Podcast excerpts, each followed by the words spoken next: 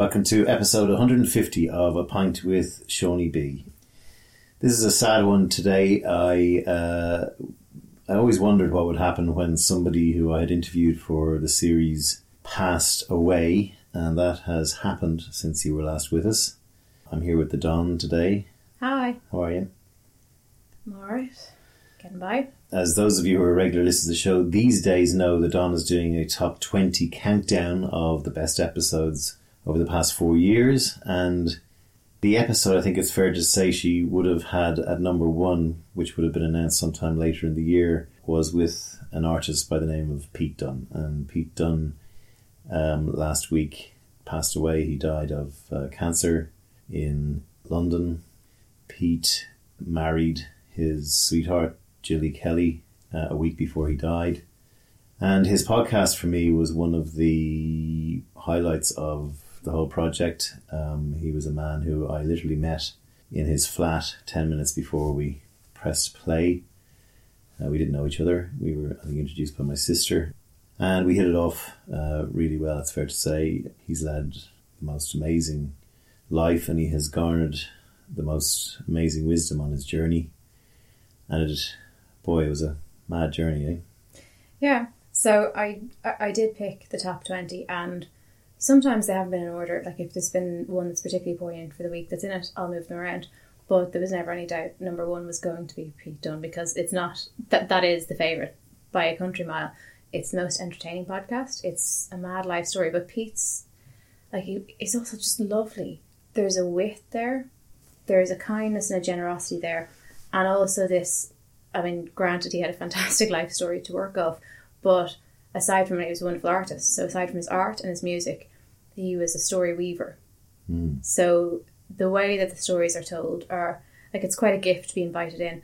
Like I didn't know Pete that well, but he was a really, really special person. He was a lovely man. So I'm kind of sorry we didn't get to putting that to number one, but I think this week is the week to Mm. put forward Pete's podcast. Pete also was born and brought up literally. We're doing this podcast in a flat in the Gasworks apartment complex in Ringsend in Dublin. Pete was born literally outside that window. Those brown houses that we're looking at were Yeah, we're in lockdown at, in Pete's childhood place. Yeah, and he, he tells some amazing stories about what it was like growing up here. This is a an area of Dublin that has been kind of gentrified over the last 10, 20 years. It was very working class. His um, Pete's mother died early, and he was his father. He talks about a lot on the podcast. Was in the iron and steel business, and Pete used to, you know, gallivant around all of this area when there was nothing but garages and manufacturing firms and almost reminiscent of sort of Yorkshire. It's a bit Coronation Streetish, isn't it? Yeah, actually, didn't think that. Yeah, If you go online to PeteDunne.net, you'll be able to see and hopefully buy some of his art. I think his art is exceptional in terms of it's a it's a commentary on all the things that he believed was going wrong yeah. in the world. I also think I, I like his art. Aside from I like what he's about. I know what what he was at. Aside from that, I just quite like Pete. There's just no bullshit there. It's not up itself. Yeah. It is what it is, and yet it's everything is perfect. It's exquisite. Everything is done well, but there's no bollocks veneer to it. It's just it's saying it as it is.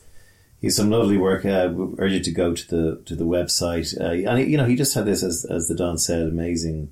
Some stories on here that the other night we were just sitting in saying we were going to you know bump him up to this episode, and and we kind of both were laughing our heads off, regaling some of the stories he told. The guy went off to hitchhike from London to Afghanistan in 1977, and he proceeded to spend ten years walking around India, Pakistan, Afghanistan, Nepal with a blanket and a pair of flip flops. is a good flip flop story. yeah. and he talks like about, and it's just intriguing as well with all that's going on with coronavirus, which we'll come to. It's intriguing that he spent so much of his life believing, even till the end, I'd say that you don't need too much. The universe will provide for you. And he spent this whole part of his life dreadlocked and almost like a sadhu out in India. As he said, you know, you wait for the universe to provide. And he has some lovely stories about, Indian families, you know, taking him in, giving him food, and play, he'd be playing music and stuff. It's just amazing. Do you know what, it's only as we're talking now, do you know what I think the beauty is with Pete? Like, there's no flies on him. Like, he's good Yeah. crack. He's he's faster than everybody else. You get, there, there's no flies. But there's also not this horrible, bitter cynicism, No, which I can tend to have a bit of. But, like, Pete actually came to a poetry reading where I was reading poetry.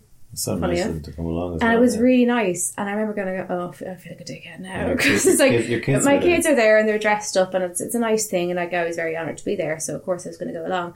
But I remember for a moment going, oh, are they coming on? I feel like a dickhead now. This is a bit wanky. Like, but I did, like, he's didn't, No, he'd he never have made it. it. Like, he'd have a laugh about people who are need to cop on. But like, he was never an unkindness there. It'd be like, yeah, fucking good for you. Go on. Mm.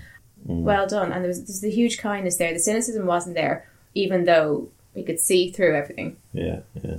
I'd say actually, Pete's up. If there is an afterlife, and I'm not sure either he or I agree that there is, but if there is something, he'd be up there going, "I'm fucking glad not to be down there with all you fucking ages at the moment." You know, he's he's uh, someone who I think you know moving into the co- coronavirus and taking sort of Pete's wisdom on on how he felt where the world needed to move. We'll have.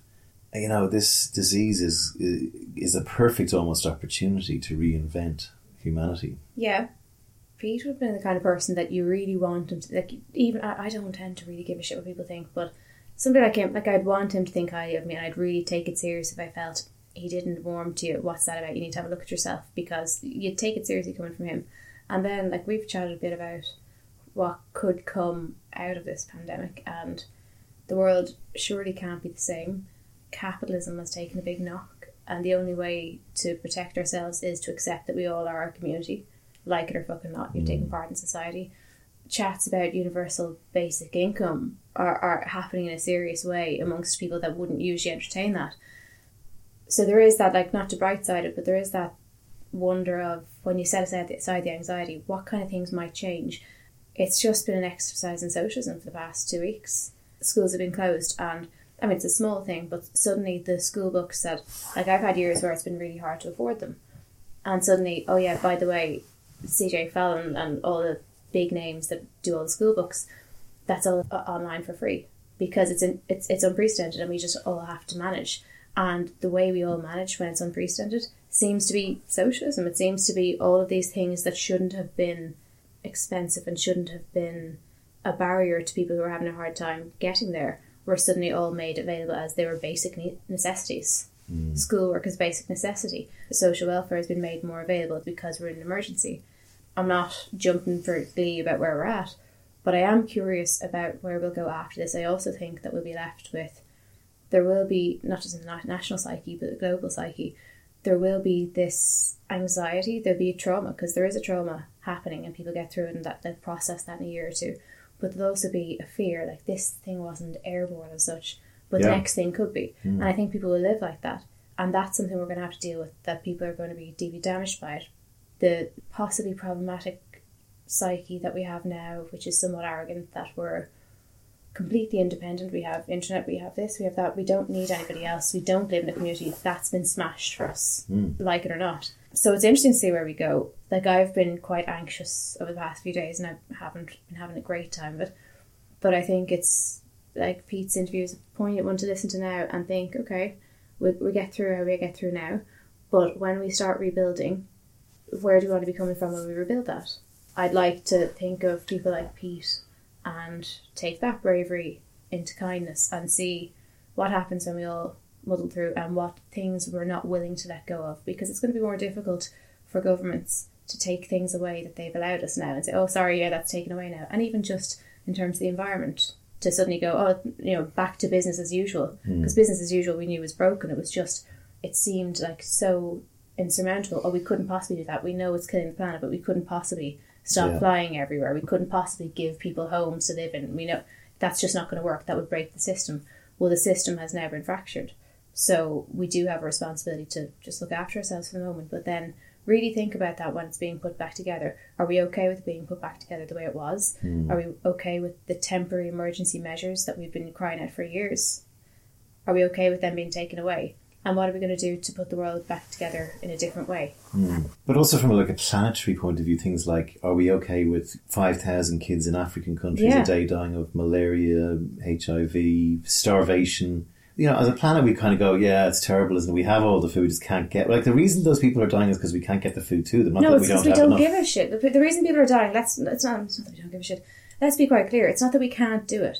The reason people are dying and starvation is still an issue and malaria, that's because we don't care enough. It, we're somewhat immune to it. It doesn't impact us personally. And we've talked around this, no, kind of no matter how lefty or centrist your circle is, everyone has still gone, yeah, I know, I suppose it's just an, we forget about them and we care, but we become immune to it. We get used to seeing the kids on the ads with the flies in their faces. But now it's been hit where we, we've always kind of, if you're from a Western country, you always kind of feel somewhat safe and go, that kind of shit doesn't happen to people like us. It's desperate mm. that it happens to them. It's not that I don't care, but what can you do? And now that it's, it, we're seeing the possibility of it happening to us, we go, well, we have to do something. And it's mm. amazing how we can pull the finger out of the arse for humanity when humanity is white and Western. Mm. And so I hope that, that that affects people's compassion, and I also hope that it shakes the cognitive dissonance that people have been living with. Hmm. And the the thing that's brought the world to its knees is is we were just saying last night. It's not even alive. It's a protein. You know, a, a bacterium is alive. Yeah. A virus is not alive. It's a protein wrapped in a in a, p- bit of fat, and it's the most microscopic thing that can bring down General Motors, Donald Trump, the entire Irish economy, the global economy, the Butterfly flaps its wings. The butterfly flaps its wings, I know, and and the the onset of it has been intriguing as well because it's one way of looking at it is almost like this climate change on steroids. So, you know, we're sitting here in 1996, i.e., January 2020, and everyone's going on about you know climate change, and now we're into March and it's 2020, and climate change is staring us in the face, and we still have done nothing.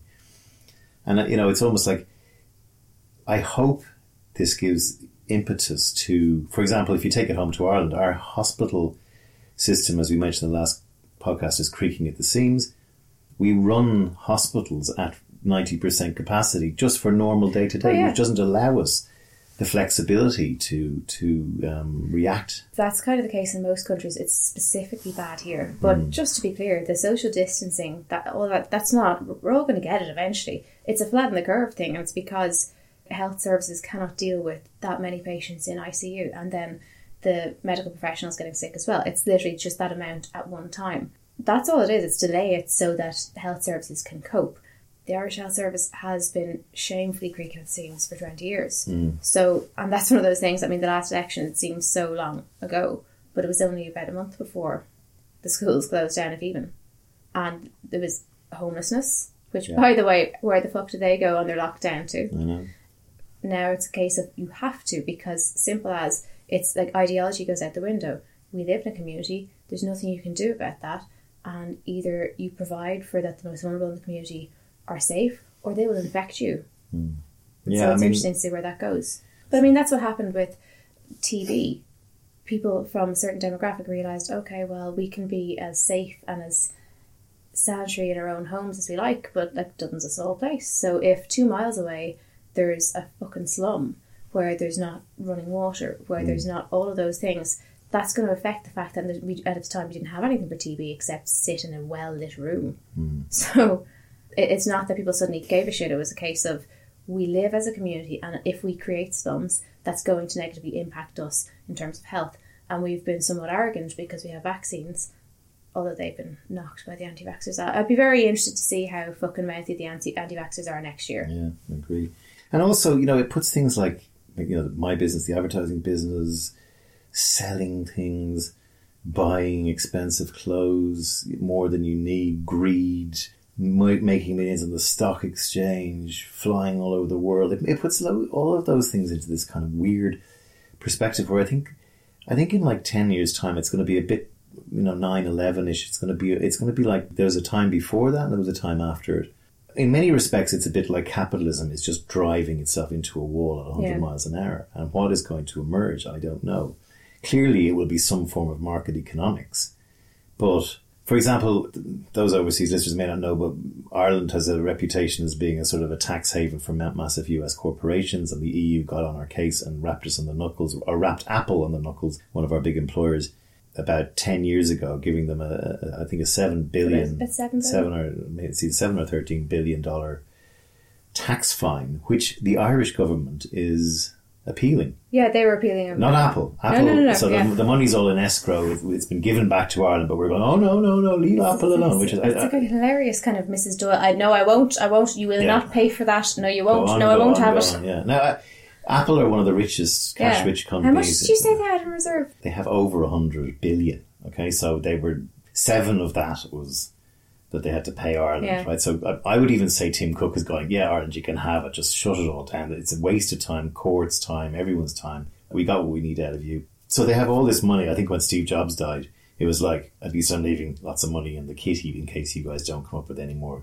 amazing ideas, which they kind of haven't. Mm, yeah, but like But then that money could be pushed into the Yeah, but like for for the the Irish corporate perspective, it's a case of we've been living off this low corporate tax rate, and if the international companies start seeing this, then we no longer are attracted to them, and they could they can take it all away. They made us rich. We could they can take it all away, and that's the kind of there's one stream of thought that's very much that. But now, like everyone's in the shit now. Now would be the time to take the fucking money that's sitting there that nobody has. Like it's just sitting there in an Yeah. account. things need to be put into perspective. It's not all about consumption. It's not all about buying as many. Is it again back to Pete Dunne? This would be right up his in his bailiwick. It's about taking what you need most, and it's about taxing people who are making millions, not taking money off them, just getting them to pay their fair share. As if I remember meeting a guy once who said his ambition in life was to make a billion dollars. For fuck's sake. I met him, but like as long as he pays his tax, and and, and you know things like a universal basic income is starting to come up on the table now.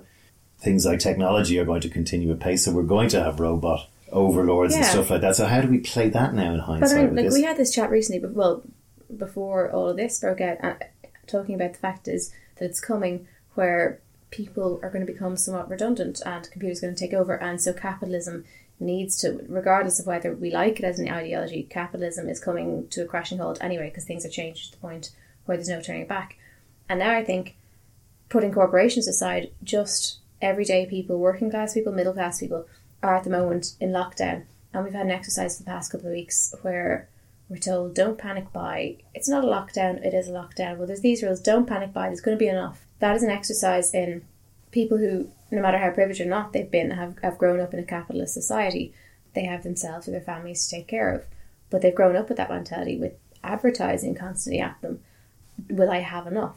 Even though it's a really ugly side, we have seen people stocking up, filling their trolleys. Mm. But it is this intrinsic primitive fear of providing that's been somewhat co opted by the society we live in. Ugly as it is, I think maybe it's been a crash course because we then peers shame each other and say stop doing that. People who don't have to can't afford to stop by this emergency can't do that. So it's been like a crash course in looking at. It's very easy to point at the billionaires, but in actually looking at our own greed. Um, Yes. and not just greed as a sin, but greed as a fear, and it's the way we've been brought up. Is that you know save your money, have this. Uh, like I don't mean this as people bad. You should be better. I mean I don't think very many people have the courage and the zenness to kind of go. It'll be all right. I'll take what I need, which is the opposite of greed. And whether it's at a corporate level when you're talking about billions, or whether it's just going to the supermarket and taking the two slice pounds or the one, we've grown up with this infectious thing.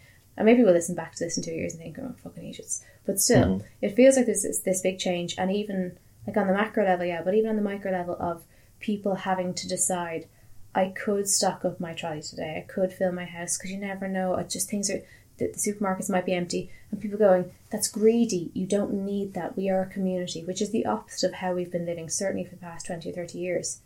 Yeah, I mean, I'm I'm just curious as to how much of that sticks, and when we rebuild, how much of that influences it, and how much is just going to be overcome by trauma. Yeah. So how has the whole um, self isolating thing been going for you guys? Have you got any tips for being at home with two little ankle biters and a mother? I mean, I haven't been all that isolated, as you know, Sean. So I'm, yeah, it's it's been okay. I've been One of the things I did, the greatest, and this is a tip for anyone listening, most people in their house have got a clock in their kitchen or in their living room or somewhere that's like a big circular shit thing they got from IKEA. People kind know what a clock is. no, but like one of those big clocks. yeah, the big ticky ticky ones. yeah, and you put a you clock. put a battery in the back, and it tick tocks away all through the day. I I was sitting in the front room reading for days, watching TV, and then I just said, I, you know, I don't need time. Means nothing now. I mean, yeah, you're supposed to get up when it's bright and go to bed when it's dark, but like, Mm, yeah. so I took this off the wall, put it in the back room in our little isolation room, and took um the battery out, and it's been like a godsend. Seriously, take the clocks off Hmm. Yeah, the this is really funny because we were on the phone and you said it to me, and I was I, I kind of thought, yeah, that's really cool. It's, I, I see where he's going with that, but I but also is he a bit jittery on the phone? Hmm. How long has it been? Like this was what was going through my head on like the Thursday morning, like last week, and I was Am I like, turning into Colonel Kurtz? And I was like, no, he's right. Like it's zen, but it's a bit too zen for this hour for Sean. Um, does he be well? Because like you do have that touch of anxiety, you have that tendency, and you don't notice it until like six months after the event. Yeah, yeah, and I stand back and go, oh shit, here we go. And I was like, he, no, he's dead right, but still, is he all right? And then I arrived over, and you were like, take your shoes off, take your clothes off, and I was like, okay. And then it, was, uh, it did not not that way. not, like, not, not that way. It didn't go the way I expected. I was like, all right. Moisten yourself with Dettol.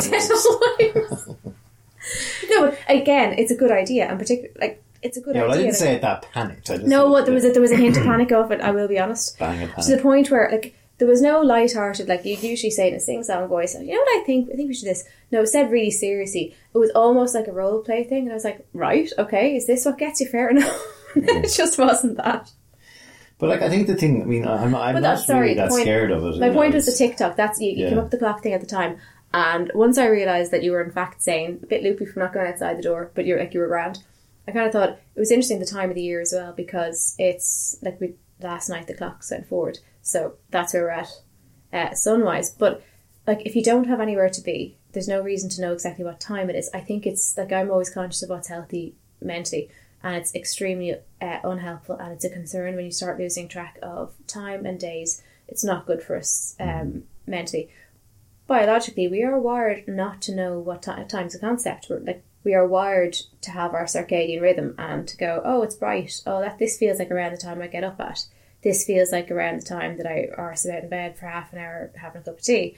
No, it feels like that late sun. Oh, okay, it's like you might have a little snack that it's Yeah. afternoon. That's I think that's quite healthy, and there's nothing because you've nowhere to be. I think that's that's probably when you think about how we're wired.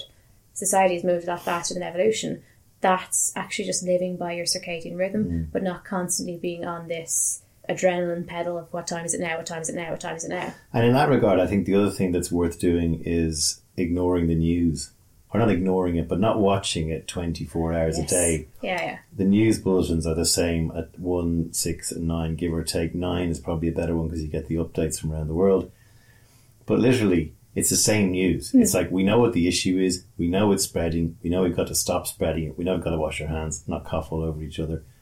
And then the other thing is how many deaths there are. You know, you look at what's happening in Italy and Spain, you go, fuck, you know, and it's, it's, um, you know, you, I was, we were having a chat last night about your anxiety, and I was going like, you're, you're perfectly normal being anxious at this time. It's an anxious time for the entire planet. Yeah, no, I think that's quite healthy. Like I tend to be very all or nothing, and I can deal with extremely high situ- uh, high stress situations where I should lose my shit. Yeah, you're I- good like I'm that. yeah, but at the moment I have this thing where it's ongoing, and there's nothing specific I'm scared of.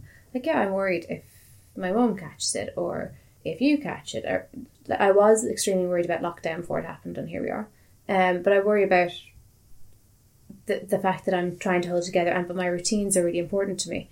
My routines have been that the week is broken up in certain ways, and I I don't live in the same house all the time, and that really shortens the week. And I don't do well with surprises, and I don't do well with routine not working. And I understand that the government has had to make certain choices where they don't tell you the whole truth at a time, and they've made the best choice based on behavioural analysis and what's going to be useful, what's going to make people panic, hmm. and, and they have to be aware of civil unrest and things like that. So I, I totally understand that, but I'm somebody who I'm much better off if I get absolutely all the facts and I get to work them out like a little puzzle. Yeah. But unfortunately for me, life doesn't work that way, and frequently I've had to learn. Right, there's nothing wrong with you. It's just that you're used to understanding everything, and you can't. You can't just go with the flow. You, you understand things and you map things out. And in this case, I can't. And I also can't do my fight or flight thing where, on the one hand, I just say, right, it is what it is, don't give a shit, it's fine. Because I couldn't give a shit if something happens to me. But I also have to, like, well, this is going to be a prolonged thing, and I have to make intelligent choices in terms of health and safety. I also have to make sure my children are still educated. I also have to make sure that they are mentally okay. I have to make sure that I don't frighten the shit out of them, but that they're not ignorant of what's happening.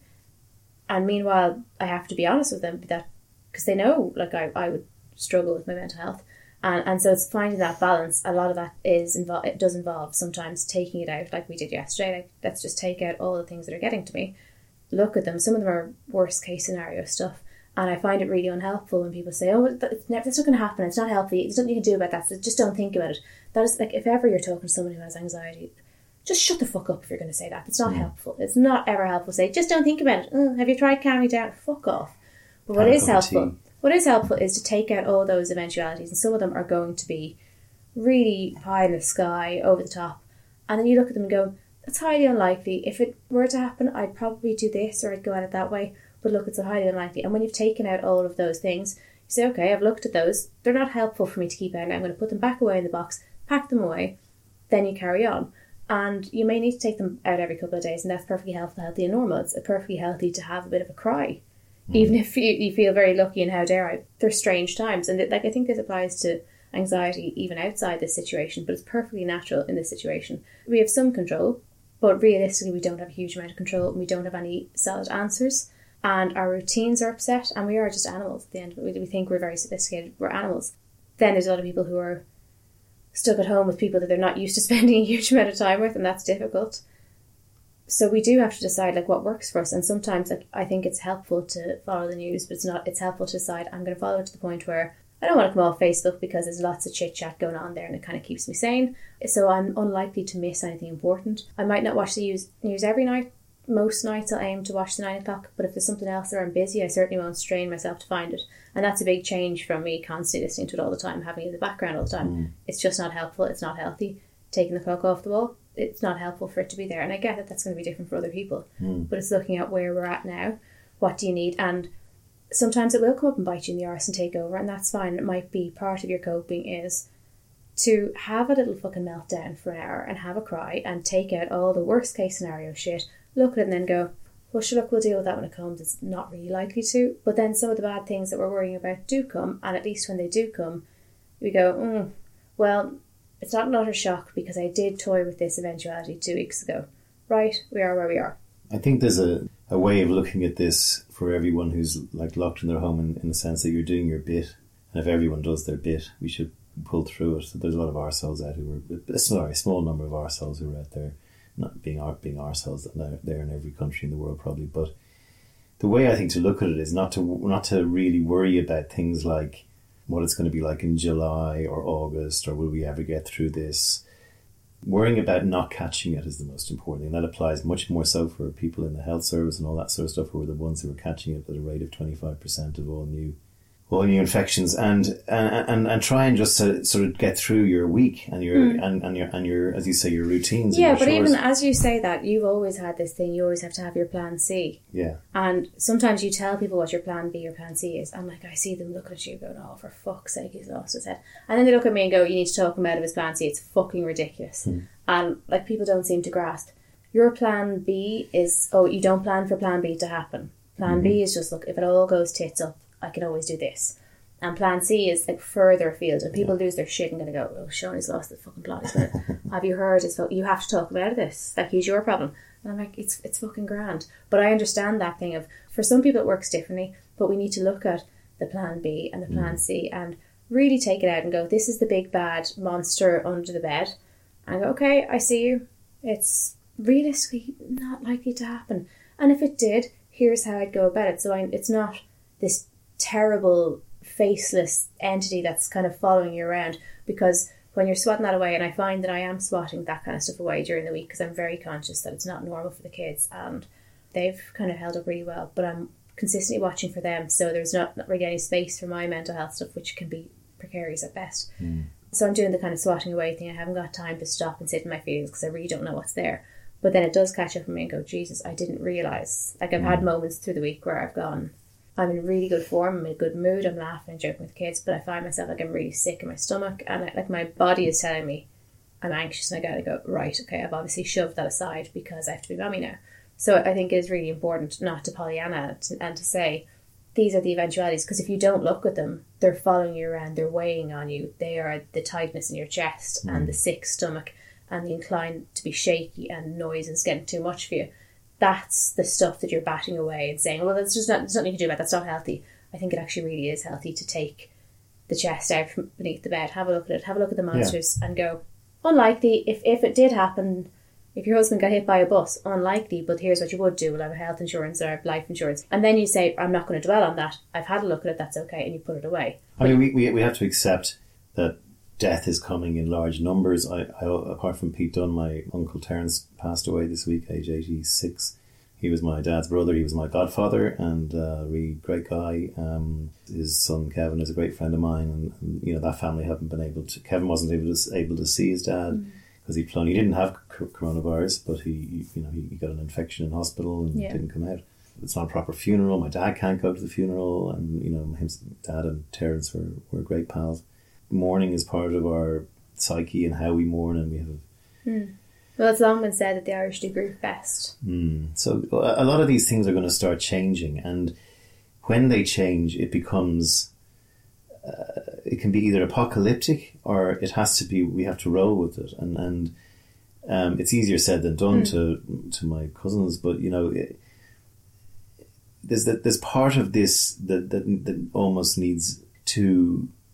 I'm not going to say be privileged to, but to understand that we're living very real history right now. We're, we're, we're living something I think that will be, uh, uh, you know, talked about the way the But to Spanish that flu point, I think about. that's really useful because when you accept that we're living through these really unusual times and, and not the privileged thing, but that, that we're living history, I think that's important because in a year or two's time, a lot of people, not just people who've had deaths, but particularly somebody who's been bereaved during this time and it's affected the grieving process, I think it's really important if you acknowledge that in two, even three years' time, when you're not feeling quite right, I think it's really important to be able to acknowledge how big it was so that you can then acknowledge ambiguous loss because ambiguous loss I think is something that causes massive destruction in people's lives and it's a, it's a sense of trauma that people can't accept or can't almost feel like they're rewarding themselves with and, and don't feel they deserve but I think it's really important when you accept ambiguous loss you very quickly learn to deal with that but like we need to have a national conversation in a couple of months time about ambiguous loss We had a really nice moment on Thursday last as well, where everyone on the balconies and around the houses came out and clapped in the street for all the uh, the uh, health service workers who are who are probably the. I mean, it, in, in many ways, it's a war, and they're in the trenches. And I think what's happening in Ireland, I'm kind of quietly confident that we will start turning the corner. But I'm, I've, I, you know, America, I think is going to be in an absolute mess, and I think Yeah. Britain. I we're, we're talking just a day after, two days after Boris Johnson announced he is uh, down with the virus. A lot of people saying, "Oh, I don't think he has it," but like I think if he ever got caught spoofing that, he'd just be lynched. Yeah, but sure I thought a lot of people were have it. saying that. When, remember when Donald Trump was tested? Yeah, A lot of people were saying that he wasn't really tested. He lied. well, we'd agree, we'd believe that. but- Yeah, yeah, uh, yeah. Yeah, I mean the Donald Trump thing is hilarious. Is you know his base are saying, saying he's doing a great job, but I really think he's been found out now. I, I think you can lie about certain things that you're doing or not doing, but you know when you look at what's happening with Cuomo in New York and Donald Trump, and just like he's behaving like this narcissistic egomaniac. It's more about how everyone sees him than precisely what he has to do for the country. And Dr. Fauci is um, sitting there rolling his eyes in the back. Yeah. he hasn't been fired, actually. I mean, like, look on that front. I think most normal people have spent the past couple of years kind of going, how far does he have to go before the fucking rednecks that voted Trump, the fucking MAGA, how far does he have to go before people go, oh, Jesus, that's too far? Because, I mean, from early on, there were people who were naturally conservative, but they kind of went, yeah, but he's not a good man, and I can't stand for that, and I find it very difficult because I'm a Republican, but no, I can't stand for that. But, like, as time wore on, like, the rest of the world has sat there and gone, there's nothing bad enough he can do. And I'm looking now and going, well, maybe there is because what does it take? Like, it's cognitive dissonance, it's the tribalism. A certain, a certain sector of people refuse to see anything wrong in him is because it's become so polarized and so tribal that when you've just laid out your colours and said, this is my tribe, it's very hard to go back on that. And again, the cognitive dissonance thing. You can convince yourself if you go into the echo chamber and if your tribe becomes a massive part of your identity and the very core of what you believe, it's like joining a cult. Like you, you watch things about cults and you go, at what point did somebody sit there and go, yeah, this is grand, I'll stay here. Why didn't you leave? But when hmm. you watch them, you, you get it. When you Yeah. get in too deep of like the tribalism, there's nothing he could ever do that's bad enough to break tribalism. But I think fear and terror is big enough to break tribalism. So I wonder what will happen when people are terrified. When the people who every fibre of them has been unwilling to go there and, and to critically think about him because they've painted their colours the mast and there's the tribalism thing. When they're actually in fear for their lives, is that when when the identity part drops? Well, I mean, uh, further to your point earlier about slums and people and things like that, you know, I was just thinking as well about what, you know, imagine what this would have been like if it just killed poor people, Yeah.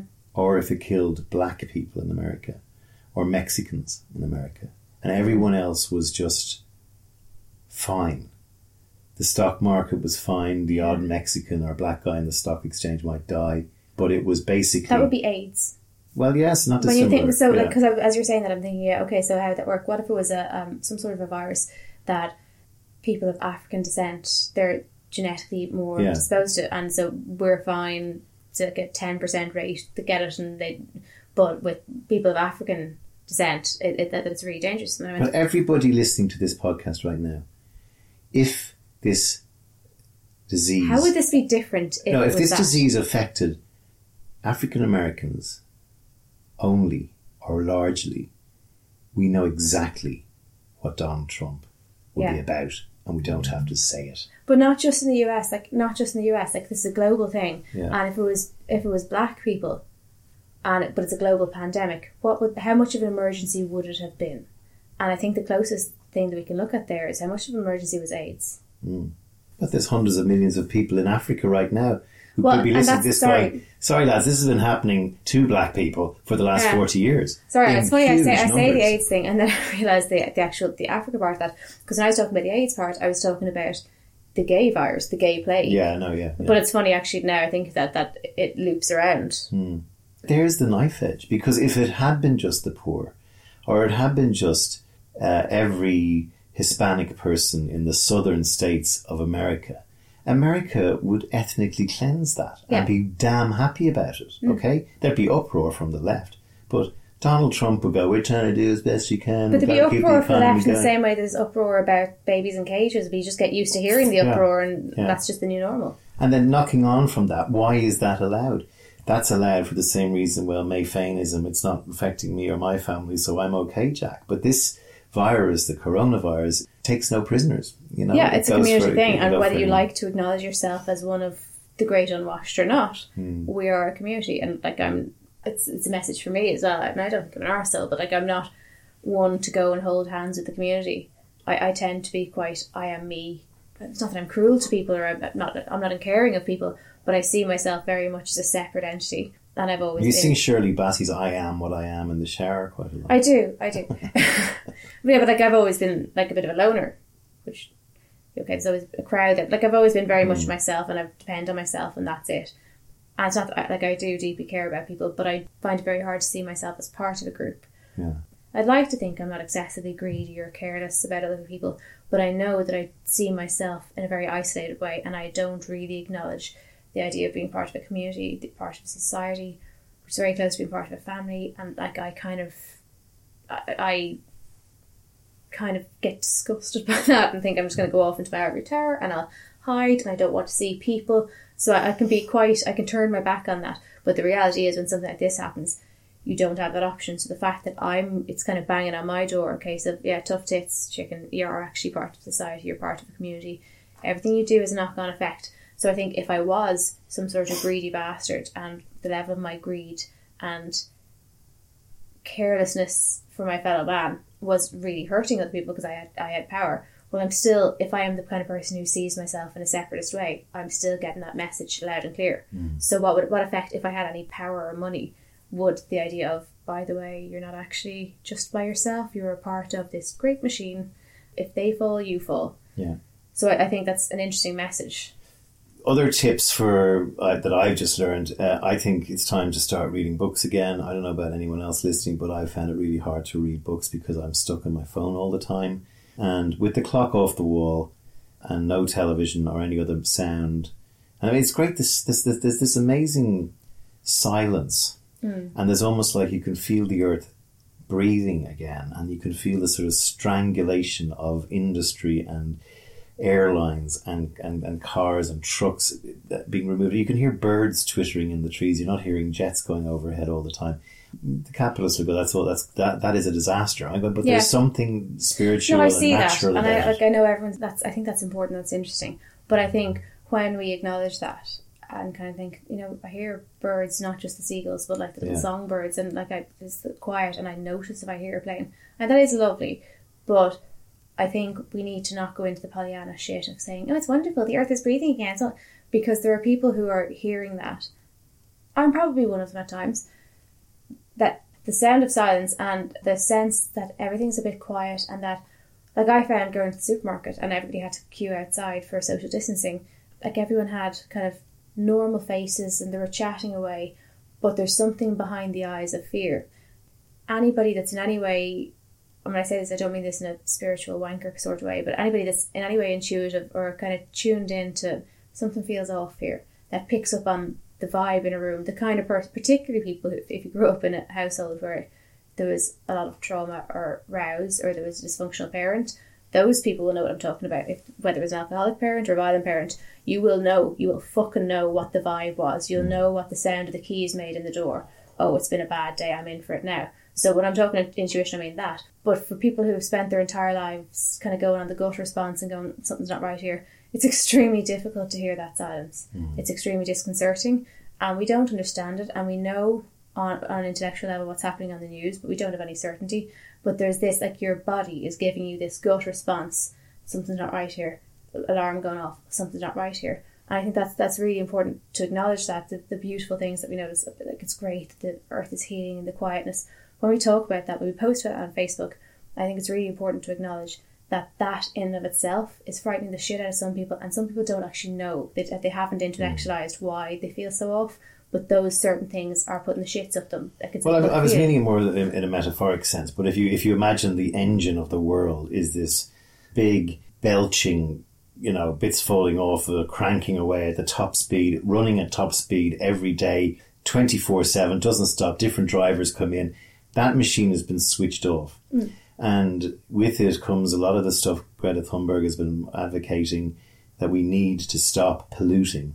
And the machine will start again because this virus will not kill us all, I don't think, and it will it will go away. But what machine do we switch on the next time? Yeah. And so there's an opportunity to say, you know what, old faithful out there has had her day. Mm. We will bring in this smooth running, silent, carbon neutral machine. Hmm. I mean, it's a simplistic analogy, but across but I- every industry, I think like the, the, the, the excuse has been consistently, yeah, I know we need to do this, and I know we need to do that, and yeah, I know the earth Yeah. is burning, but like, yeah, but you can't do that. It's just too big a deal. Well, you they'd say- But like now that it's happened, there's been an emergency. You can't shut down economies. You can't start making Yeah. flights at unpo- Yeah. Like that would affect the economy. Yeah. I know we need to, but like you can't stop freedom of movement. You can't Progress waits for no man. exactly it's, this it's, shit, it's yeah. this thing of like yeah i know but you, you just you couldn't possibly you could never Mm. do such a thing and now our, our hand has been forced in that well actually you can stop flights and you can you can stop everyone going to work except like essential workers like you know food produce bin men nurses like, no we absolutely can Mm. turn it can we turn it off can we turn the world off and turn it on again we absolutely can because we've lived for a couple of months certainly it's going to be so once we come out of that, even though I, I, I don't think there'll be a day when we suddenly come out of it, it's going to be a gradual thing. It's very hard to put that excuse forward now when we go, well, fuck off, we can't. We ha- that's what we've just done for the six months. So I, I don't know about turning it back on. I don't know about letting all those flights up in the air. We want to, there to be restrictions on, on air traffic and go, yeah, you can't do that because you can't be fuck off. Sure, it's been stopped. Non- it's been stopped almost entirely for months. But the, what a, an idea, you know, I don't, I don't know how you get this to whoever needs to hear it, but like an idea for Europe and America and Australia and India and China to get, it doesn't have to be many people, to get 12 people and say, right now, you guys have nothing to do with coronavirus pandemic. You guys have to go away while we're trying to fix this problem and come up with what happens when we switch everything on again? What changes can we make? The most important, What things do we leave off? what, what yes, the most important, and I mean, I think Or switch on in a very, very minimized capacity. Yeah. And the biggest threat, you referenced it earlier, is this virus has been coming uh, for years. You know, Bill Gates has been yabbing away like about the fact that if a virus comes on, there's a 3 to 4% at the moment, we don't know yet, mortality looking likely on this. Some places it's as high as 7, some places down as far as 1.7. But what happens if we get something that's 10% or 20 and if it's airborne? So hmm. we, we need, we, we've clearly shown that the world as it currently stands in this greed, buy now, pay later mentality is open to, you know, what if it was an asteroid coming at us? Yeah, You I think, but like we're a globalist community that have never been more connected and yet feel completely separate. We've never been more individualistic, and we have this veneer and this arrogance. And I say we, I mean me. We literally we have this arrogance, this sense that we don't see people all the time. We've never been less connected in that way, but we're incredibly interdependent, more so than ever before. We don't have small little communities and small little families and tribes and farm. Like we, we've never been more interdependent and globalistic, and yet we've never felt so arrogant in how independent we are and how mm. not connected to, to other people we are. Mm. And Hello, it's just Great not, Britain, if you're listening. and that's just not true. That's just not true. And like Yeah. it takes something like this to see it. As for my point earlier on about, I wonder about the psyche of people, and even if this is all goes away and we know it's fine, you can't unlearn the knowledge that something like this could just happen. And what if it's airborne next time? There's plexiglass gone up in nearly every supermarket mm. now. Everywhere you go, like we're not going to suddenly forget the safety measures we've been taking. We're not going to suddenly just get over that while thinking the next one could be more serious.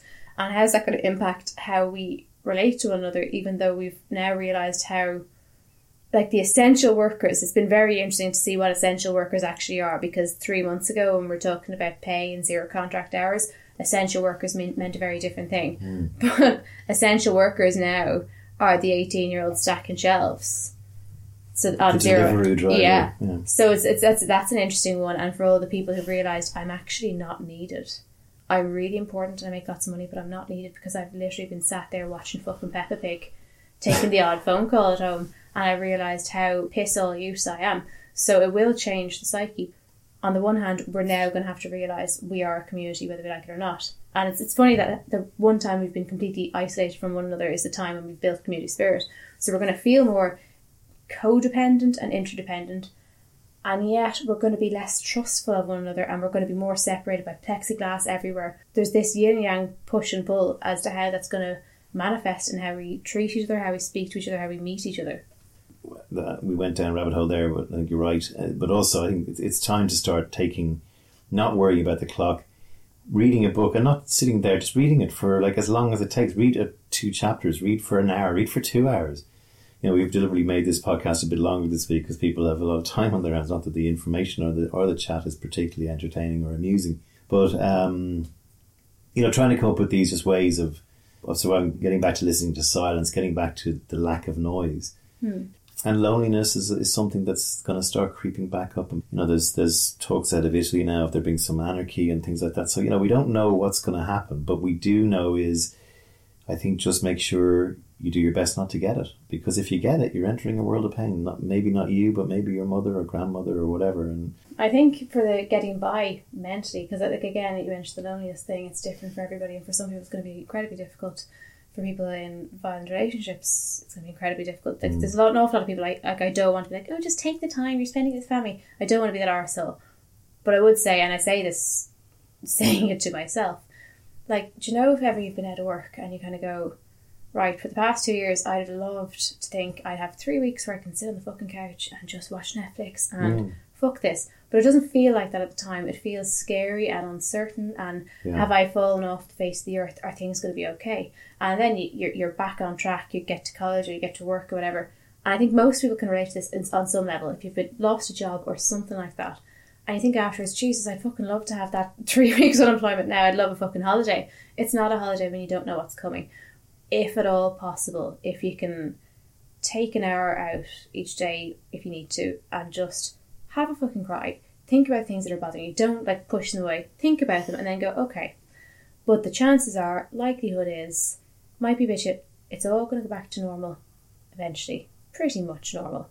And when I look back in a couple of years, it's going to be, oh, remember that mad time when everyone watched Netflix all the time and we didn't have to go to work. So try and think of it like that.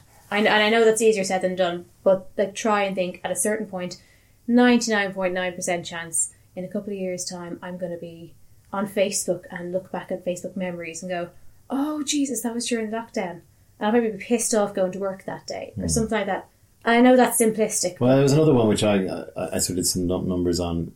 Anyone listening for Ireland or any big city. So Dublin is a is a city of you know 1.3 4 million people, and it has a city centre full of bars, pubs, restaurants, theatres, cinemas, um, cafes, and, and shops, as as all cities do. So in that 1.6 million people, right now there's about the amount of people who can fit in our biggest theatre, the Gaiety Theatre, who actually have the virus. Now, I'm not downplaying this. I'm saying this is how it can be No, it's about contained. getting a picture of it. Yeah, getting a picture of it. So if you imagine a Saturday night in Dublin, all the bars are packed, all the restaurants are packed, all the cinemas are packed. Everyone's out on dates, everyone's doing late night shopping, and a certain number of people have gone to see a play in the Gaiety. They're the ones who have the virus. The ones who have died in Ireland from the virus probably occupy two or three boxes within that theatre. And the point is, if all of those people who have the virus leave the theatre and go their separate ways and go into pubs across the road or go out for meals with friends, that's how it spreads. Hmm. So this is the, the thinking. There's actually evidence to suggest maybe that there's an awful lot more people who are infected in this country and every country that just haven't been symptomatic. Uh, so that, that would d- deeply skew that analogy. certainly, but, yeah. but in official terms, uh, that that is the way to look. at it. Look at your look at your biggest theatre in whatever city you're in. That probably does not apply to New York. Um, probably most of Broadway has it in, in, in New Yeah, York Yeah, no, if you live in. New York, like, God help you, best luck. Sorry, this doesn't apply to you. I lived there for three years, and I, I you know, New York has this gung ho attitude.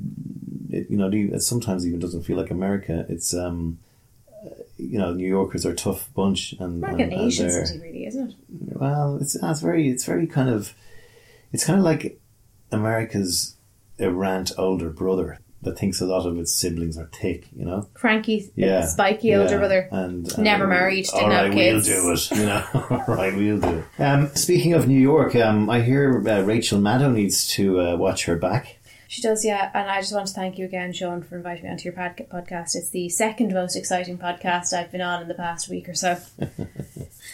So the Don's daughter Anya, uh, those of you who listen to her podcast will maybe get her real name, uh, has a new podcast out called Peanut from the Gallery. Her nickname is Peanut, and she is doing a child's view of the coronavirus and what it's like being locked down for kids.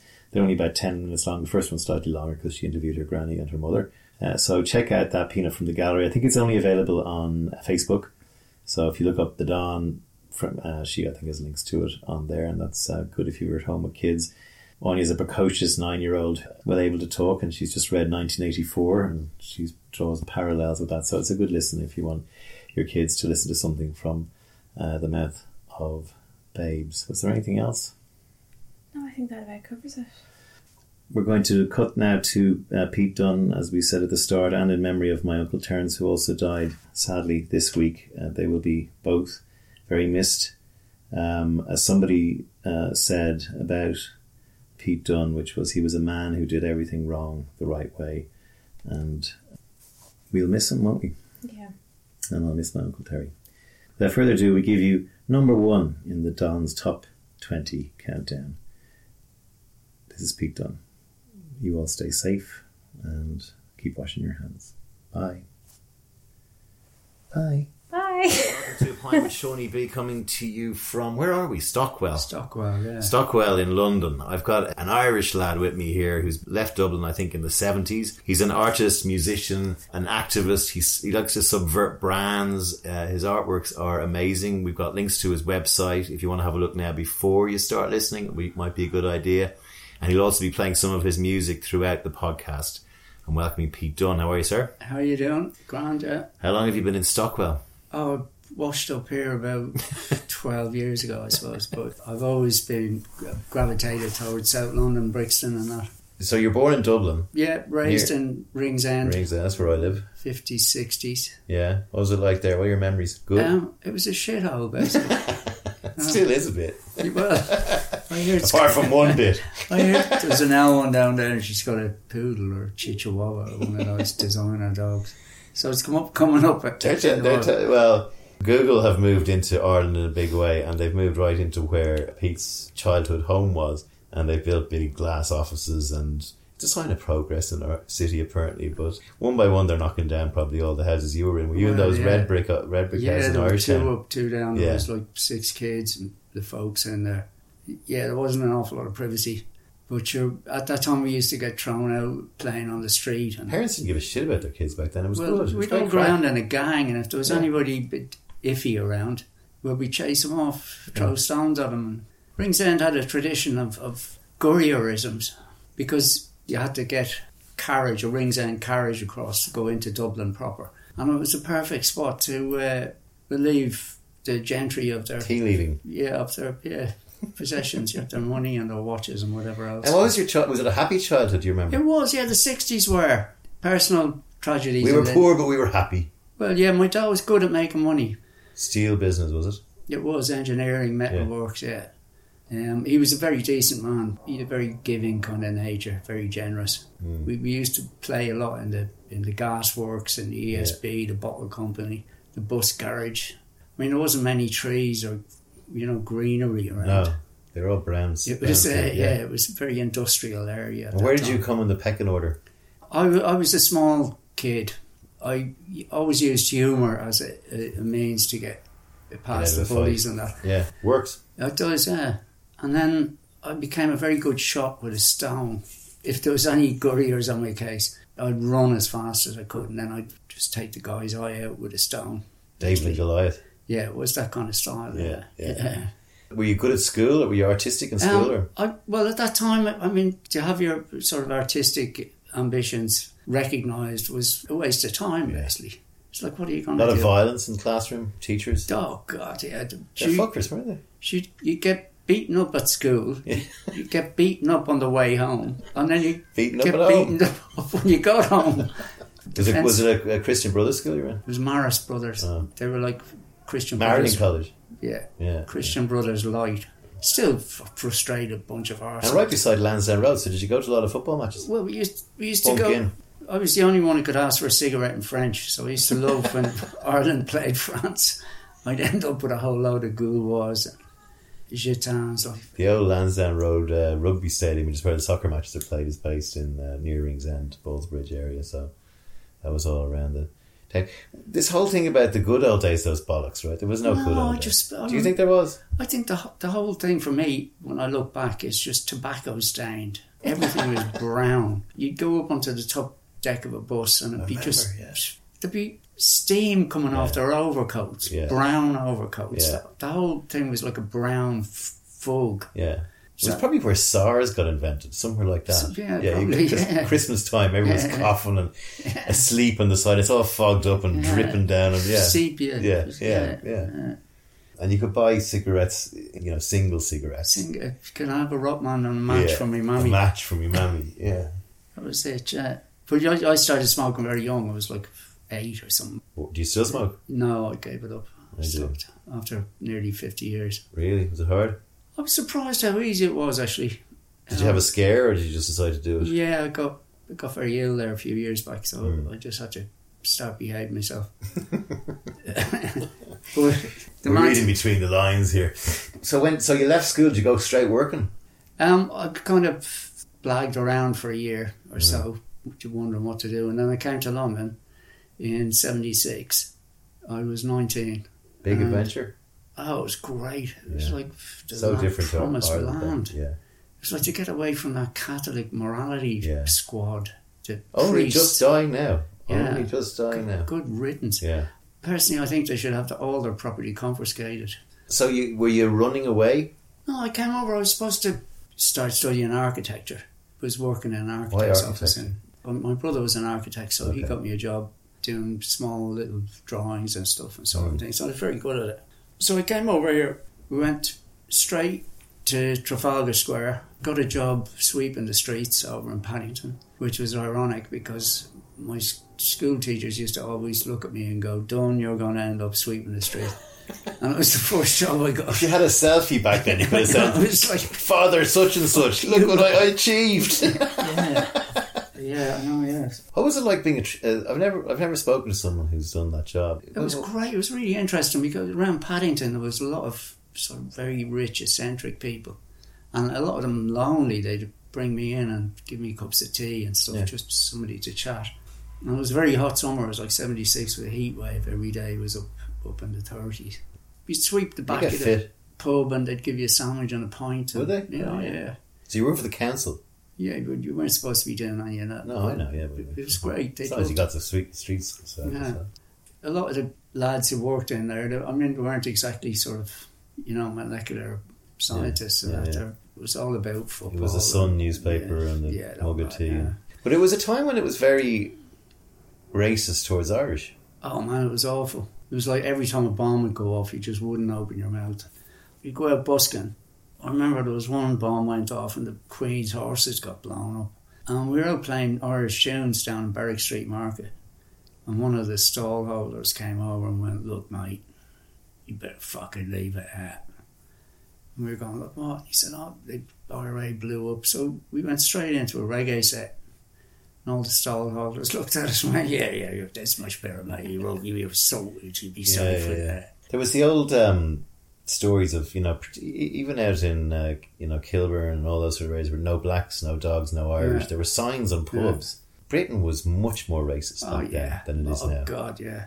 Thing was like the, the Irish being really stupid. Like Yeah, I used to bring a book. I was working on a building site, and I used to read a book. yeah. You know, sci-fi. And they'd be And reading stuff. the fucking Sun and, And the big tits on page going, three. "Fucking Paddy reading a book." Yeah, It's like, yeah, yeah. We'll go head to head with you Yeah. per capita on great writers, and we'll see who wins. but I, I seen a T-shirt the other day. I thought it was great. It was uh, no whites, no cats, no English.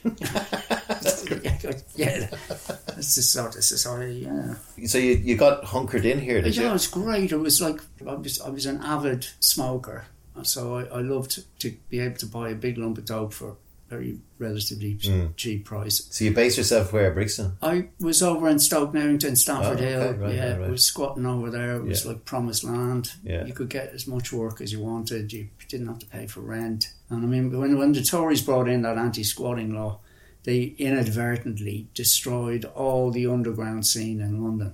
Any cultural revolution starts with low rent. That's when boy punk happened because you could go move into a squat and practice, learn how to play your instrument, Yeah. drive the neighbours mental. Like Where Yeah, did the music bit come in? went overland to India, and then I met some people. Okay, so you left it London. I left why did you London. leave? Why did you leave London? Oh, I just wanted adventure. And See the world. at that time, I mean, India was the furthest you could hitchhike to without getting a boat. Like, you'd get a boat over to Yeah, Calais, and that was it. And I just wanted to keep going. Like, on your own. on my own, yeah. Were you always a kind of a happy in your own company sort Yeah, thing? Yeah, still am. Like, Yeah. I don't, I don't get bored. yeah. Vivid imagination, so that keeps Yeah. me busy enough. Like, but yeah, How long did you do in London before you decided I'm going to shake the? um, I was here for a year. Had you always the ambition to maybe see the world? Oh yeah, Right. I just want. I'm living in a squat and came around to August time, you know, the end of the summer, and that people were saying, "Oh, I'm going down to Kent to pick apples. Oh, I'm going down to the south of France to pick grapes." They were asking me, "What am I? You going to do, Pete?" I said, "I'm going to go to Afghanistan and make hashish." and that's what I did. All right. So tell me about that. You get off at Calais and you start hitchhiking. You start you stick your thumb out. hitchhiking. Yeah. Car pulls in. Where are you going? It- Uh, Kabul. Yeah. um, it was just a couple of days after Elvis died. And Right. just- Seventy-seven. Yeah, just before they launched Voyager 2. Which is still going. Which is still going. It's Yeah, left the yeah, solar that's- systems. Great documentary by an Irish girl. I've actually. seen that Yeah, one. it's Yeah, it's fantastic. Yeah. For me, it was like going out into space, Yeah. going out into the universe in conjunction with this uh, space probe, Voyager 2. Yeah. So I've always had a real strong affinity. I'd read everything that came out about it. It was like leaving planet Earth behind. And So, were you scared at all? not really. You're no. twenty years old now. Yeah. Not really, no. Just a couple of just pairs really of jeans. And and, yeah, Yeah. adventurous and um, a few times in eastern Turkey and Iran hitching and that it got a bit dodgy. give us some examples of that. Just truck drivers wanting to shag you up the basically. You know? Yeah. End up in a Turkish prison. Oops. Yeah. Yeah. Same thing. Did you find kindness though? Oh, very much so. Yeah, it was incredible people. Mm. Like going through, at the time it was Yugoslavia. That was so austere. That was Tito. Yeah, it was like they were so sad looking. The people. Mm. And then you get to Greece, and suddenly people were like really. yeah. There was lots to eat, and people were happy. There was music and bars, and so Were you on a mission to get there faster? Or did you say it Um, doesn't matter as I, long as I basically wanted to get to Afghanistan quick because everywhere else had draconian drug laws. Right. Get to the border post between Iran and uh, Afghanistan, and that everything changed. Yeah, yeah. Everything. As I say, just like leaving planet Earth behind and going Yeah. out into the universe. was it just you knew that that you definitely find it there? You Yeah. picked Afghanistan because oh, Afghanistan Yeah. even back then was, No, it was before all was the before trouble. the Russians yeah. came. Yeah, yeah. Russians came in '79, and it was I'd gone back in time. It was a really enchanted place. People had things in in perspective. You know, sustainability was a way of life. Our shift in consciousness has to go back to that. I agree. That you don't just throw something away like like ter- well like termites. yeah, you know, we're yeah. just eating everything Yeah, in sight. You know, they recycle car tires into buckets, into sandals, into Mm. God knows what. Even with covers for their tape to tape cassette machines. yeah. They really probably look fucking cool man. as well. Yeah. Yeah, it was. It looked really good. Buy them, Yeah. bring them back, and sell them for a few hundred bucks. What other countries really took you on that? Can you remember on that yeah, trip? you go through. Like it was remarkably sort of evident that you were leaving another con- continent when you got to uh, Istanbul. Yeah. And you crossed the Bosphorus there. It was Yeah. like suddenly you were in Asia, and it was like European laws didn't really apply. You know. You're kind of following the Silk Road. It's pretty much, yeah. I mean, at that time, you couldn't go up north into Russia because it was the Iron Curtain was Mm. Yeah. very much in, in Like, would you jump trains and all that stuff as well? Yeah. well, yeah, you grab whatever you could. Like it was Yeah. fairly low budget kind of Mm. stuff. I went out there for six months. When I got to India, I stayed best part of ten years. Did you get to Kabul? Was it? I got to Herat is Herat, the first okay. first town you cross into. As I say, You must was- have been a real really oddity, right? White guy from yeah. Yeah, but it was a fairly established hippie trail at that time. Okay. But I tracked down a documentary on YouTube called Afghanistan Before the Wars. And there was a shot of this bakery across the road. And I was so stoned, it took me about a half an hour to get over to this bakery. But I, I actually seen a bit of footage of the footpath that I was standing on in the bakery across the road. I was standing on the side on the footpath, going, I'll wait until this guy with the bicycle goes past. And he'd, be like about 500 yards up the road. so it's just, But also, because you'd know this now, but you probably your first experiences in London with weed or whatever hash. It's a very different hash you're getting out there. yeah, yeah. I mean, you got the I, real I, deal. I, I can't handle it these days. It's just too, it's turbo, you know. but that must have also blown your mind. Well, going, yeah. Fuck, this stuff's amazing. yeah, it was. Yeah, it was like unbelievable. Yeah. Did you make a load of friends then on the on the trip? Yeah, I used to. Yeah, you would. You'd hmm. fall in with people, and like soon enough, you'd, you'd know whether there were people to avoid or whether you could travel with them. Yeah. And the local Afghani people were very hospitable and very curious. I ended up teaming up with this uh, French anthropologist who said, "Come on, and we go out into the desert and we'll check out the nomads out there." He took me off out into, the, of into the desert. Khan. Yeah, and we promptly got lost. Not You know? It was like the end of August. But this guy, all this he could talk about was splitting up with his girlfriend. I was like, Did you not bring any water? And it's like, No, did you? And it's like, Two gobshites lost in the desert in the middle of Afghanistan without any water. Which is funny for the first hour or two, and then starts Yeah. getting serious, right? Yeah, on big style. And what happened? Um, eventually, I seen this tree growing out. Everywhere looked identical. You climb up to the top of the hill, and it just looked like the hill that you climbed up before. So I eventually seen this little tree sticking out of, of a ravine. I went down and found this guy. He was down there, and I said, "But "Can we get some water?" Like, so he took us off on this winding through these identical, and- yeah. yeah, identical hills, and we came to a little stone doorway that had been carved into the side of the mountain. And he disappeared inside. And then when I followed in after him, there was this amazing three pools of water, ancient, you know, with sort of pre Islamic carvings on. And there was fish in it, and it was all green. The men were. Sure, now this actually happened. You This- didn't I'm- dream I'm- this. yeah, stuff. I, was, I wasn't that dehydrated.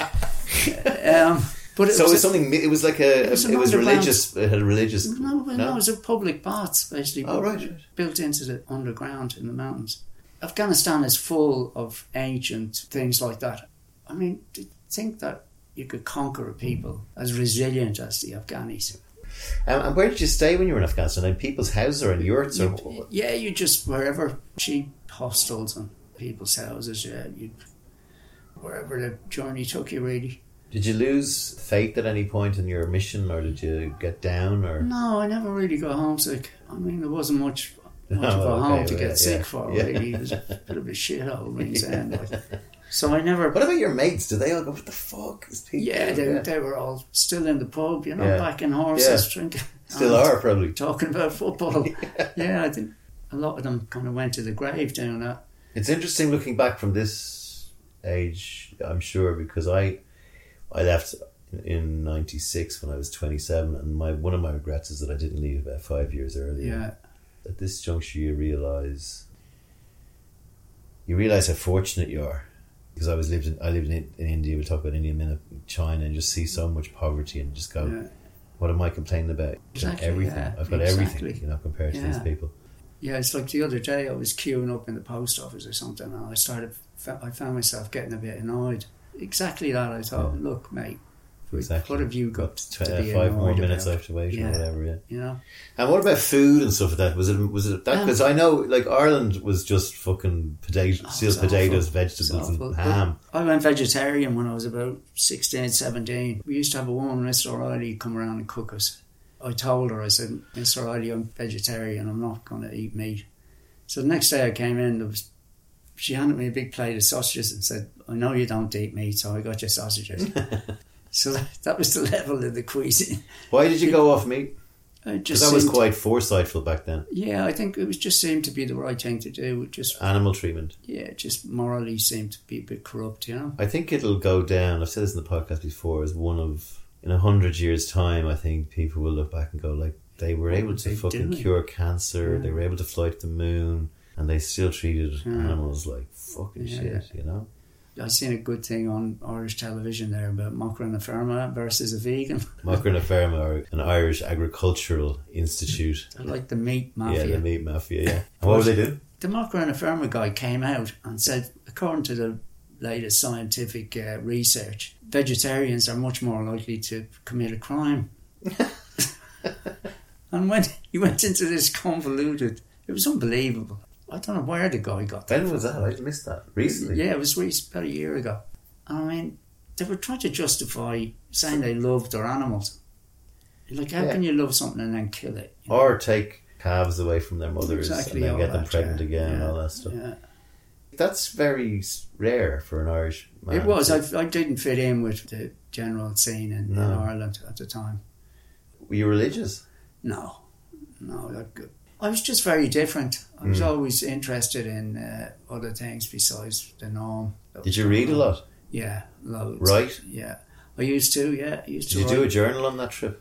Not really, but I've, I've very good memory. I can remember most of it. So how long did you spend then in Afghanistan? Afghanistan, I was there for, they'd let you stay for a month. I got a, an extension to the visa for another three weeks or something.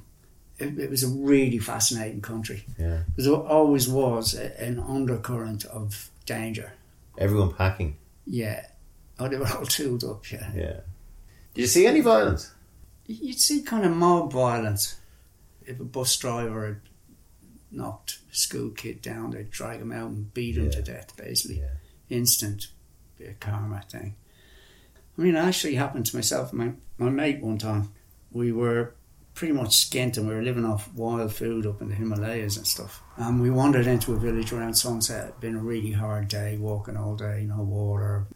We got a campfire together and there was a spring and we we were cooking up a bit of the local fat hen. It was like a herb that grew, a plant that grew. It was like wild spinach. And next of all, there was a boulder came and sort of hit my mate in the head, and we didn't know what was going on. Suddenly, there was a big crowd of people that chased us up onto the road. Basically, the village had been raided the night before by bandits, They thought you were there. and they thought we were we were. So how'd you get out of bandits.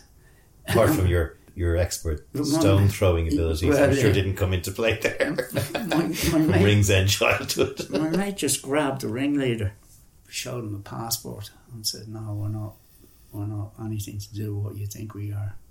And did they So, back off? Yeah, everybody just kind of. But I could see it really escalating into that mob Yeah. consciousness, you know. Where it- And then were they nice to you after that? they just all kind of Fucked looked a bit embarrassed, really, Yeah. you know, and fucked off. Yeah. Yeah. Back to their hovels. So you were wandering your way towards India, Well, yeah, got into through- Pakistan. You Pakistan at that time, it was very edgy. So you just get through there as quickly as possible, basically, and uh, get into India, and it was like promised land, really. And then off up into the mountains, and that's where I felt I really kind of come home. But again, I mean, like, you ever get bored getting stoned? Like, we getting stoned every day. Was that yeah, the, you was that would, the mission? Yeah, you would. And you'd walk a lot every day. You'd be walking around. It's very, it's, mate, I've not- not some story. Some sto- no, I know, yeah. But, But uh, I mean, the religion thing is like, like, me- you know how original that, like, there's probably no one in the world who's done that. really. Well, For, like, the, for the length of time that you uh, did it. Yeah, the religious thing I never never really grabbed me. Uh, To be honest with you, I think it's the oldest scam in the book. I know, I agree. Look, Yeah. you're Yeah. talking to. I mean, one of the things I think is happening in the world is God is dead. Yeah, Sorry, Nietzsche, but yeah, but like he's, he was right, and that means there's no afterlife. That Yeah. means you don't see your little Johnny again when he gets run over by a bus. That means you don't see your dad when he in dies heaven. at Mammy in heaven. Yeah, and then people go, "Well, what's the fucking point?" And then, what's like nihilism starts creeping. We, do you think you were nihilistic? No, I think life is a, is a really good opportunity to make make yourself better. You know, anybody who tells you there is or isn't an afterlife is, is having you on. Yeah. So how the fuck do they know? And it's totalitarian. Yeah. It's like um, Bill Hicks's great quote was eternal damnation to anyone who questions my everlasting love. Yeah. Just brilliant. Captures it. so yeah, the religious thing never really got me. We, we'll come back uh, to uh, India, but we're going to play three of your uh, tracks because you're a musician as well. yeah, Um, introduce us to your first piece of music. the first one is called "Something in the Water." I suppose I'm inspired by uh, all the gack they're putting into our drinking water, from fluoride to bromide. to- Plastic, apparently, today in today's paper. That's We've all yeah, got plastic in us yeah, now. That's it, plastic people. Yeah. Mm. I didn't intend for it to turn into urban country with an acid twist. But Yeah. There you go. That's the creative process. I think it has a ex guest of mine, Nick Reynolds, Oh, playing harmonica. Nick plays wo- wonderful harmonica. yeah, Yeah, Nick sent, is from the Alabama Three, so he's he's teamed up with uh, Pete for this. and it has another chap from Athlone called Neil Fitzgibbon who played everything else. This is Something something in the water. Yeah.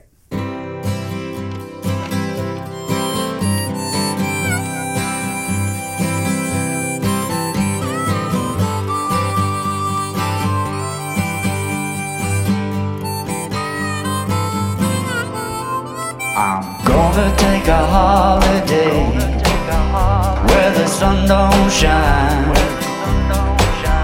Watch the telly in the daytime. Drink a carton of wine, carton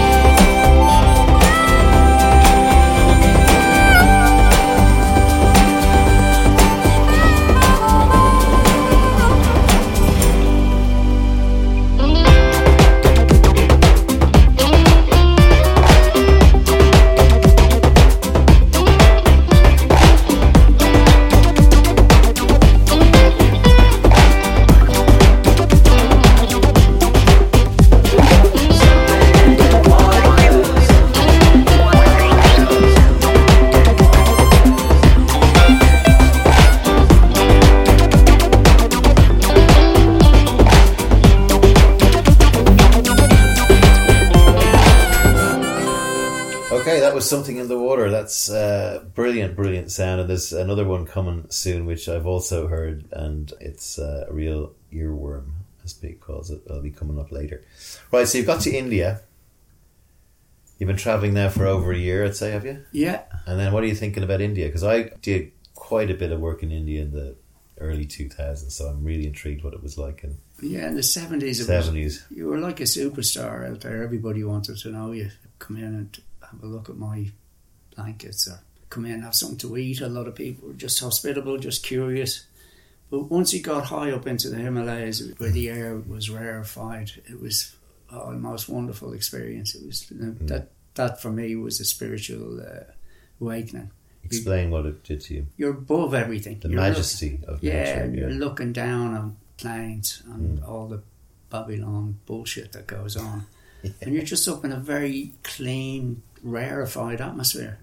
I mean, Where did you stay then? Just hostels Yeah, and little. up in up in the mountains, you'd stay in shepherds' huts, Right. caves, up a rock overhang, wherever you'd end up in, Mm. in the evening. And were you long haired and big beard? Was that the. Dreadlocks, yeah. Yeah. People used to wonder what was growing out of my head at that time. But yeah, And were you healthy though? Apart from Yeah. maybe you know whatever was living in you, but yeah, it wasn't. It was good. I mean, Yeah. the time you get You get- unhealthy is when you get down into cities and you start eating in restaurants and stuff. But when you're cooking Yeah. for yourself, it's yeah, it's grand. And did you always have a, a team with you, or was were you often on your own? No, it often. Well, you- you'd go up with a couple of people, yeah, in case something had happened. And a lot of the times, I used to take people up. I'd, I'd work as a tour guide. I'd take them up trekking for a couple of weeks into the over the high passes. Of course, it gave you a perfect opportunity to clock where all the wild wild ganja was grown. So Yeah. come back to it in September and go out. Help and- yourself. Yeah, but yeah, you'd rub it up and you'd make primo charas. Yeah. it was lovely. Some some of the sunsets I say now at that, that time of year like were fantastic. Did you say you spent six years there? Oh, best part of ten years. Ten years, yeah, just and it's just touring Just around. around, yeah. I'd paint, and then I teamed up with a friend of mine, Jimmy Bergen, and he was a great musician. So that's what got me into playing. I, I had to do something, so we'd we'd always get by with the music. People would hear it, and automatically kind of it was a magnetic kind of force. We'd go and we'd find an old temple and kind of squat it, make a fire, play some music, and suddenly there'd be loads of people around. Suddenly there'd be loads of food and cups of tea, and yeah, It was very simple, but it was Oh, very it was joyous looking back. it was very free. you Yeah. know. It was like no possessions, none. You, I, I, a blanket, Only the clothes on your back, only the clothes on my back. Yeah, and you'd wash in rivers You- and you- stuff. And, yeah, all that. I, I remember one time going over. We teamed up with this Australian guy who had all the gear, like all the mountain climbing gear. Walked North Face. Yeah. and he took us on this trek. Unbeknownst to us, it was like a severe trek across glaciers and stuff like that. But you were, I was in a pair of flip flops, yeah. and one of the flip flops, it slid off down the glacier, and I looked and I thought, no, just let it go. So I, I did cross this Bare- glacier in, with One one, flip flop. Freezing cold. I was like, what the fuck am I doing? but it was too late to go back, Yeah. so just had to keep going. Like. How often did you make? Did you tell people you were alive? Um, yeah, I mean, at that time there was no internet and stuff. Yeah. There was an aerogram. Yeah, Carrier pigeon. you, I'd write, write Coach rings in. What? God, God, to, I remember to, to make a phone call, you had to book it three days in advance. That's mentally expensive. Yeah, oh yeah, you wouldn't, you know, Tenner or wouldn't have the money to Yeah. be ringing home. I used to write to my dad, try- and How trying. does he think of you? When I told him I was going to India, India he said, "They fucking need you out there." That was that was as much as he knew. yeah, but when I told him I was going to Leitrim, he said, "Sure, even the the, Yeah, the the leech rabbits." in Leitrim, definitely. yeah, I did. Avoid. Apologies to any Le- from listeners to the show. Just do a leftist Sligo. Yeah. Fucking hell, man. So yeah, there was all that, and I mean, eventually it got fairly undernourished. And what actually happened was they brought in a visa. Um, up until '84, you could stay as long as you want. You didn't need a visa. It was the Commonwealth and Ireland, the two. And then Did you get, did you get uh, arrested at any stage? no, we, No. I mean, it was all gr- You weren't doing any harm. weren't doing any yeah. harm, and Yeah, I mean, But you know the way sometimes the Indian cops can be a bit. Well, that, that's what happened. Yeah, they actually brought in a visa and they gave everybody like a month to go down and register. And then you had to go and sit in the police station. So it was still all, had your passport, did you? still had the passport. That yeah. must have been in some Big old shape. green Irish passport. You could get 12 made people of, on it. made of cardboard. Yeah. so you, you had to go down into the police station and sit and give an account of yourself Yeah, that's what I meant. Yeah, Yeah. The old Raj. to this flat cap policeman. Yeah, with a Um, stick. We went down on the last day, so all all the reprobates, all the people that had been in India for years, been on spaced out, turned up on the last day and had to give an account. And there was one bloke, an English junkie guy, whose claim to fame was that he sold smack to John Lennon because he knew one of the gorillas out of 2001 Space Odyssey. Gabe was his name. He'd filled out on his form that like he was a waiter. I mean, the state of the guy. His arms were like colanders, you know. He's waiting for more drugs. Yeah, yeah. yeah. And he, he'd come out to India in 1967 or something like that. I remember the policeman saying, like, what happened to you? Like, what? And he said, well, I was working in a restaurant and they made it self-service, so I came to India. so bang, four weeks, You Out. go. go. So we had to do, I had to do a bit of changing around of extending my visa and stuff. Did you get involved in harder drugs like heroin and stuff like that? what was actually all happened was- well. it was all uh, hippy dippy rainbow Yeah. colours. And then the Russians invaded Afghanistan, and there was an epidemic of smack, Yeah. hard drugs. The It was just everywhere, not Yeah. just with the hippies, but with Indian people who didn't Yeah. know what it was, basically. Yeah. And it was like everywhere, and everybody was into it. Yeah. It was just like this ridiculous kind of spin off of the Russian invasion. And that's what's going on now today. That's what pays for the bullets, Yeah. Mm-hmm. rocket launchers, all that. So was there, there was there was a Did you se- get stuck into it at all? I did, yeah. And was it? I didn't Well, you didn't know what it was. Well, Well, I mean, how bad it? Or, yeah, I didn't realise what a shit drug it was. Mm, But I mean, you don't need anything with that. You don't need friends. You don't need to eat. You Yeah. don't even need to go for a shit. You don't need a girlfriend. none of it. All that you need is that. So I'd, I'd highly recommend it for anybody who's gets to eighty and sort of is feeling a bit creaky. Why not? Yeah. yeah. You should be able to get out to chemist and what about um, hallucinogens? Did you see any psilocybin or any of that sort of stuff when you were out there? yeah, they used to in the monsoon it would grow. Yeah. you'd go out and find uh, psilocybin and be growing. Which is coming those. back now, right? Yeah, What, what's your view on that? Because you're, you're, you and I are atheists, but there is this dimension that you see because I tried Changa and stuff like that, and you know, there's something going Mm. Yeah, on. there I mean, yeah. it's just in your brain, uh, Yeah. clearly, okay. But like, do you have any? Do you think there's a metaphysical I think there's parallel universes, and I mean, Right. at, at this stage, the maths is starting to add up It that is. there is actually an infinite number of parallel universes. yeah, I think when you take uh, psychotropic drugs, like especially DMT, which is like the granddaddy of all the hallucinogens, Mm.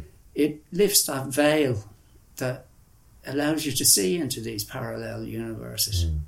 Reality we exist in is so tiny in comparison to what's out there. Working on a quantum level, I think there's something inside us that's so small that is eternal, and that right. whether that's eternally in darkness when we die or eternally moving beyond the speed of light to another dimension. Uh, psychedelics really allow you to peer into that world. Yeah, it's all going on in your mind, but isn't everything? I mean, there is so much inside ourselves that we don't know Mm. about. We're too busy with trivia to actually nurture and expand a lot of our potential, I feel.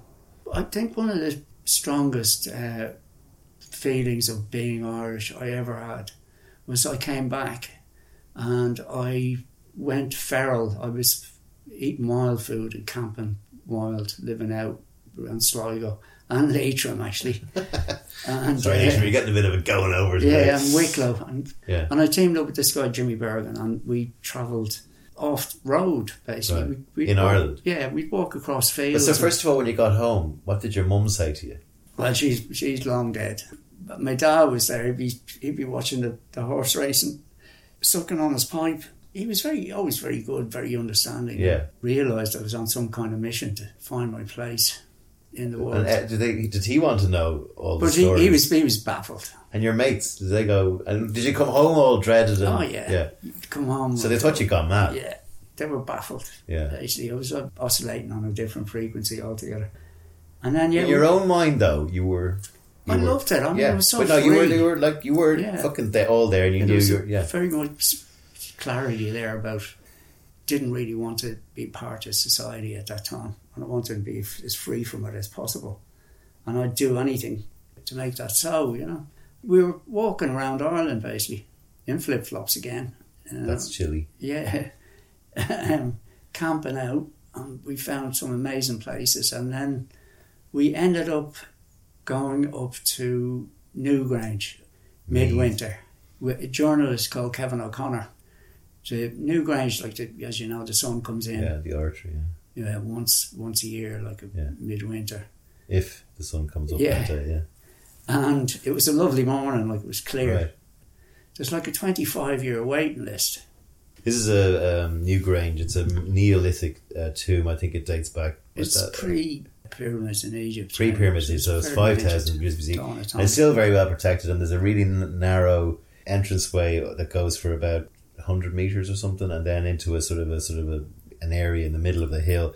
And once a year, it was Druid times. The sun would just shine and light up the interior of this artery. So that's where he was going, and only a few people can sit in there at any one time, which is the waiting list that Pete's There referring to. was, yeah. yeah, 25 year waiting list. And there was a big sergeant at the gate from Drogheda. And there was like no chance of getting in. So we went around the side, climbed up a tree, and hopped over the fence. All the time, the sun is just starting to break the horizon. It's just the deadline is, Mm. is getting closer and closer. So we ran towards the entrance of, of Newgrange with this big sergeant from Drogheda. It's like Father Ted. and uh, we the sun is just coming up, just coming up, and we're ahead of the sergeant, and Yeah. we get in, we run in. There's film crew from RT, all the archaeologists, all that. And next of all, there's like the sun is just about to burst through. People like dressed like tramps. yeah, Flip-flops and everything, yeah. psychedelic kind of tramps. Yeah. And next of all, there's the shadow of the sergeant, and everybody starts shouting, like, "Will you get in there quick?"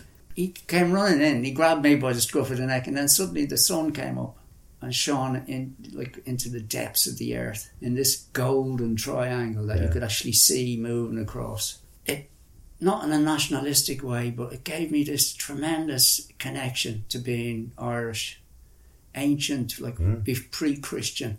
That kind of uh, Intelligence was there. yeah, that, that like Irish people are very spiritual, so it was a very really kind of Celtic. The whole room just got quiet and go. Jaws Everybody dropped to the just floor. absolutely gobsmacked, and the sergeant, everybody told him to shut up, you know. So he quietly sort of stood against Yeah. the wall and wa- watched this. He wasn't going to get in either.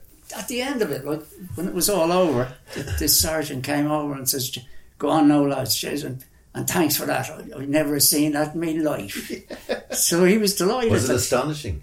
oh, it was, and the astonishing thing The about it maths was behind it as well is interesting. how how rootsy it felt and how connected I felt to the earth because of it. It was incredible.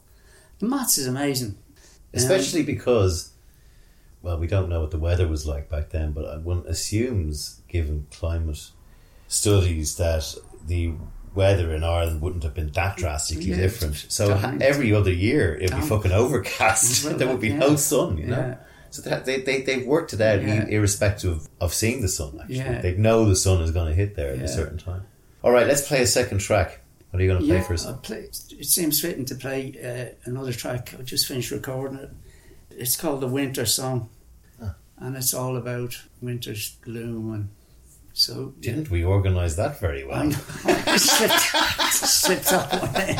Okay, it's the winter the sun or song? Winter Song. Here it is.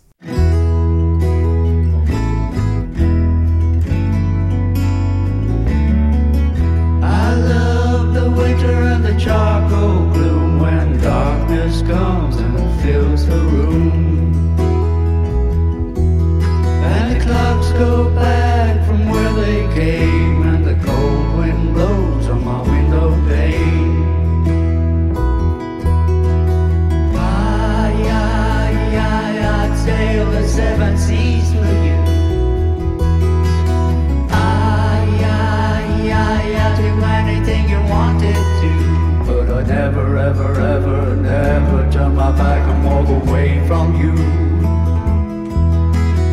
never, ever, ever, never turn my back and walk away from you.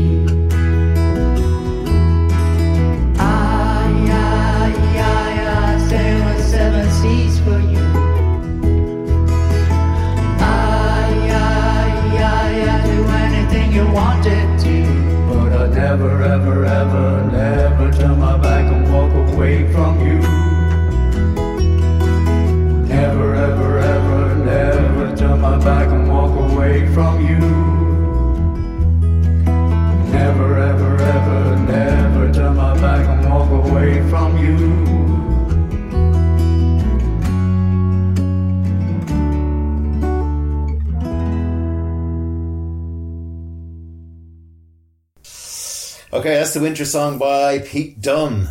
Okay, so you came back on that visit. Did you then go like Yeah, you you, did you realize I am now so unable to fit in here I have to go back or I just wasn't bothered at that stage. It was Right. just like, yeah. What age were you now? Oh, that would have been, yeah, heading towards 30, yeah. We travelled around India, did another three years, myself and Jimmy. Travelling Did you ever around. have rows or fights or No, it got on very well. Yeah. Um, Where is he now? He's living down in Spain. He's Okay. fantastic. You definitely should listen to this, heavy man. Yeah. We travelled around. We moved like a sadhu, like a holy man out there. Yeah. Apart from we weren't that holy, but Yeah. we travelled around with very little and just instruments. What were some of the highlights of that or any stories Oh, there know? was some amazing times when you just there'd be a moment when everything would just be still and you'd be by a river and you'd you'd hear like an angelic choir in the in the movement of the water and the sun would be going down and it'd be a tingle in the air. There was a lot lot of time like that and a lot of time when you'd be in absolute dire need and you just kind of put your faith in what you were doing and something would turn up always. always food or shelter or food, shelter, whatever you needed. Yeah, Yeah, it's yeah. like surrender yourself to the universe, basically. And Yeah. if you're doing the right thing, well, then the universe will kind of look after you. I know all that sounds very spacey, but it does actually work. Like as Einstein said, everything, everything vibrates. If you want something, you've just got to vibrate. It's not spirituality; it's physics. You've just got to vibrate on the same frequency. Was there a line in the sand when you got back came back? Like did you ever want to have a family or anything like that? Or what was your Um, not really. I mean, most of the girls around Ringsend when I grew up were like fucking mingers. and um, Oh. no, I never. That's staying in. No, no, I, I hear it's all changing. It's all lovely, but no, it was just like there's got to be more to life than routine. You know, I, I was never that interested in in what the crowd do.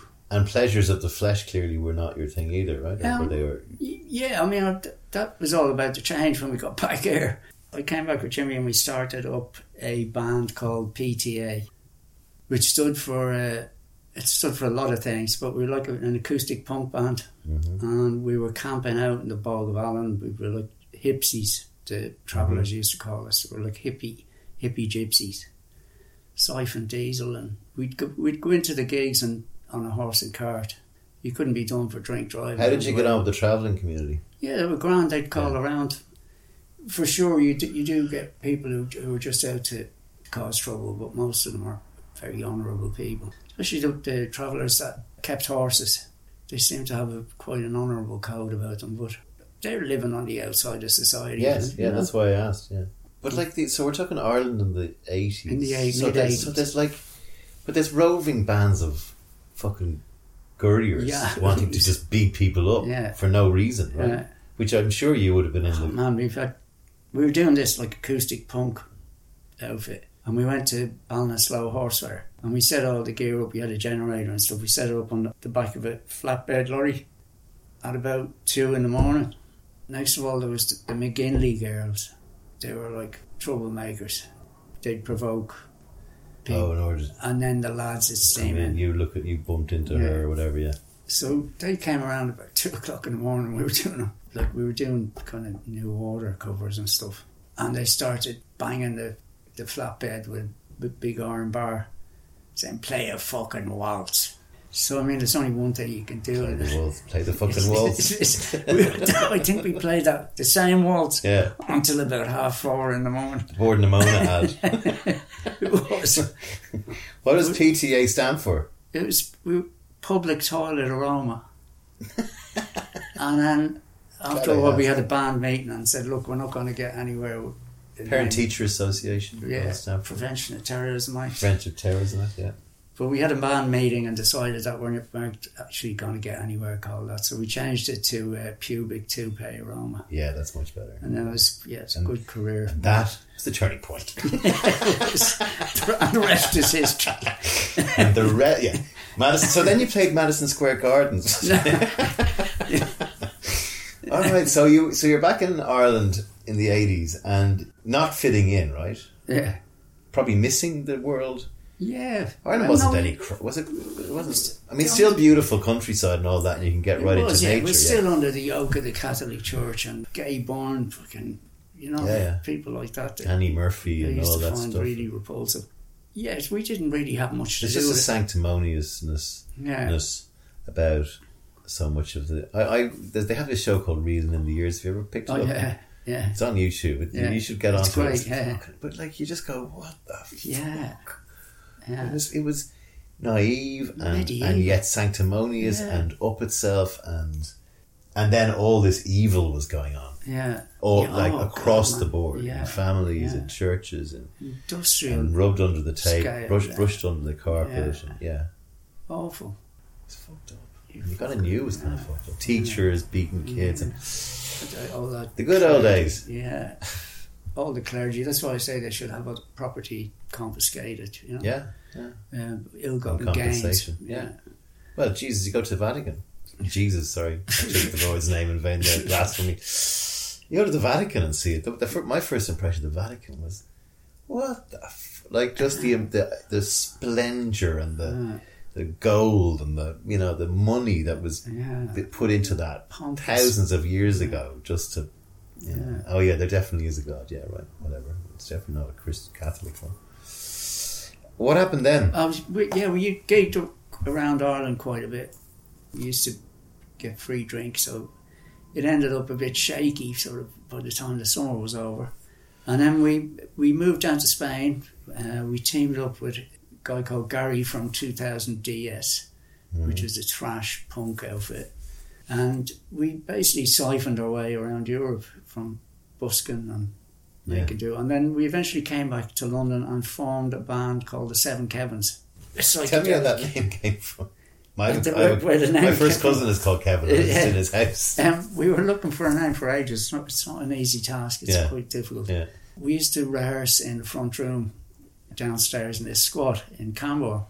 The guy upstairs, he was always banging on the ceiling, t- telling us to shut up. His name was Kevin, so we called ourselves that just to wind him up, really. the name stuck. They're like, You're not calling yourself that. Do not You- call yourself that. He, he was slightly kind of, he was disgruntled, but he was pleased as Yeah. well, I think, yeah. The Seven Kevins is a is a sort of a punk outfit. That's your and Well, now we- you now you're a musician. we- is, that, is that what you felt you were, or is it like yeah, yeah. We, we, I mean, we're all still learning our craft, but We were a trash psychedelic trad band. Right. There was two fiddles that used to go racing off, and we did very well. And What did you play? What did you? I was playing drums and I used to sing as Right. well. We were doing very well. We were getting gigs. We were getting places and all that. And then the rave scene kicked in, Mm. and nobody was interested in a live band. So we moved over to Europe and we toured around. We did lots of gigs, all up and down. We lived on a bus, just went from gig to gig. And uh, yeah, Good it was fun. great. It was great. So you talk about not interested in what was it, the flesh. Yeah, sins of the flesh. Sins oh, yeah. of the flesh. Now, now you have that was Well, oh, that was deliberately Just- ironic. Yeah, that was Priest like. Yeah, that was like How was your holy purity, Peter? It wasn't very good actually. It So uh, there was a there was a groupie culture going there was, yeah. It was. I mean, it was grand. It was, especially in Germany. I, I loved it there. Berlin. Berlin, yeah. The, Berlin was much better when the wall was up. Yeah. So Because there was a an edge, yeah. intrigue, and Yeah, yeah, yeah. that's when the, the sordid underbelly was when the wall was up. We went there just after the wall came down, and you'd be driving along and in West Germany and be like all singing, all dancing, the whole place lit up like a battleship. And then suddenly the road would get really bad, and the street lights would be really dim, and you Mm. drive past shops that would have like a can of peas and a cardigan in it, and it was like, yeah, Yeah. we're in the east now, you know. Yeah. Again, you know your comment earlier about the the sort of nicotine That's brown sepia. brown sepia is there stain, right out of the out of those shit fucking lights and everything. Yeah, Yeah. Eastern Europe. Yeah. Just looking around and thinking that because some bloke wrote a book hundred years ago, because of that, everybody had to get be miserable for Yeah. seventy years, or whatever. And even that today, you know, like when you when you start saying, you know, we've got to build more social housing, you've got to look after people, we've got to. You go, well, what do you want, Marxism? And it's not. No, It's we don't. not. No, no, we don't not, want that. no. We, it's not like it's not an either It's- or yeah, situation it's- here. You know. It's like basically readjust the imbalance in, in Yeah. wealth inequality. I mean, personally, myself, I think there should be a maximum wage. It's obscene that some of the people what the money they're making, and to make it sustainable. Yeah. I mean, it's not fucking particle physics. No. if you turn your home into a dump, it's going to be uninhabitable, and that's what we're doing. Yeah. You know, No, I, I, it's I, not like I want to get the little red book out and start. No, exactly. And, and yet, that's the big thing that gets thrown back. By the way, did you read Shantaram? I did, yeah. yeah You yeah. remind me of Shantaram Yeah, yeah, yeah. a little bit. Yeah. You must have gone, this is boring. Yes, lightweight. lightweight. Yeah. Sorry, segue there. No, go back. To, I'm going back to that. The, the the whole thing of like I keep going banging on about the Scandinavian countries, and I've been to Norway. Did you get up that up Mm. Yeah, that did, far? yeah. Yeah.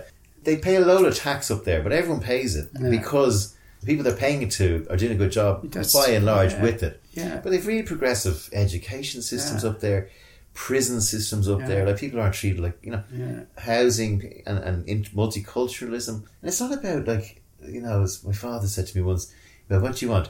You know, if we give all our stuff away, then we'll just be sitting here eating a bowl of rice. And I'm going, no, we fucking won't. You know what I mean? Mm. Yeah. This whole idea of that's that's what the neoliberals do. Yeah, They just they yeah, take fuck- it to an extreme. they as gaslight the thing, yeah. I mean, just see the campaign about Jeremy Corbyn being a racist. Yeah. It's like, hang on a minute. The guy's fought racism all his life. yeah, Like, yeah, I agree. Yeah, You know, and the very people who were accusing him were the ones who were saying, string Nelson Mandela. So that, that's what they do, that lot, the neocons. If they haven't got anything to back up their agenda, they just make it up, and that's become acceptable.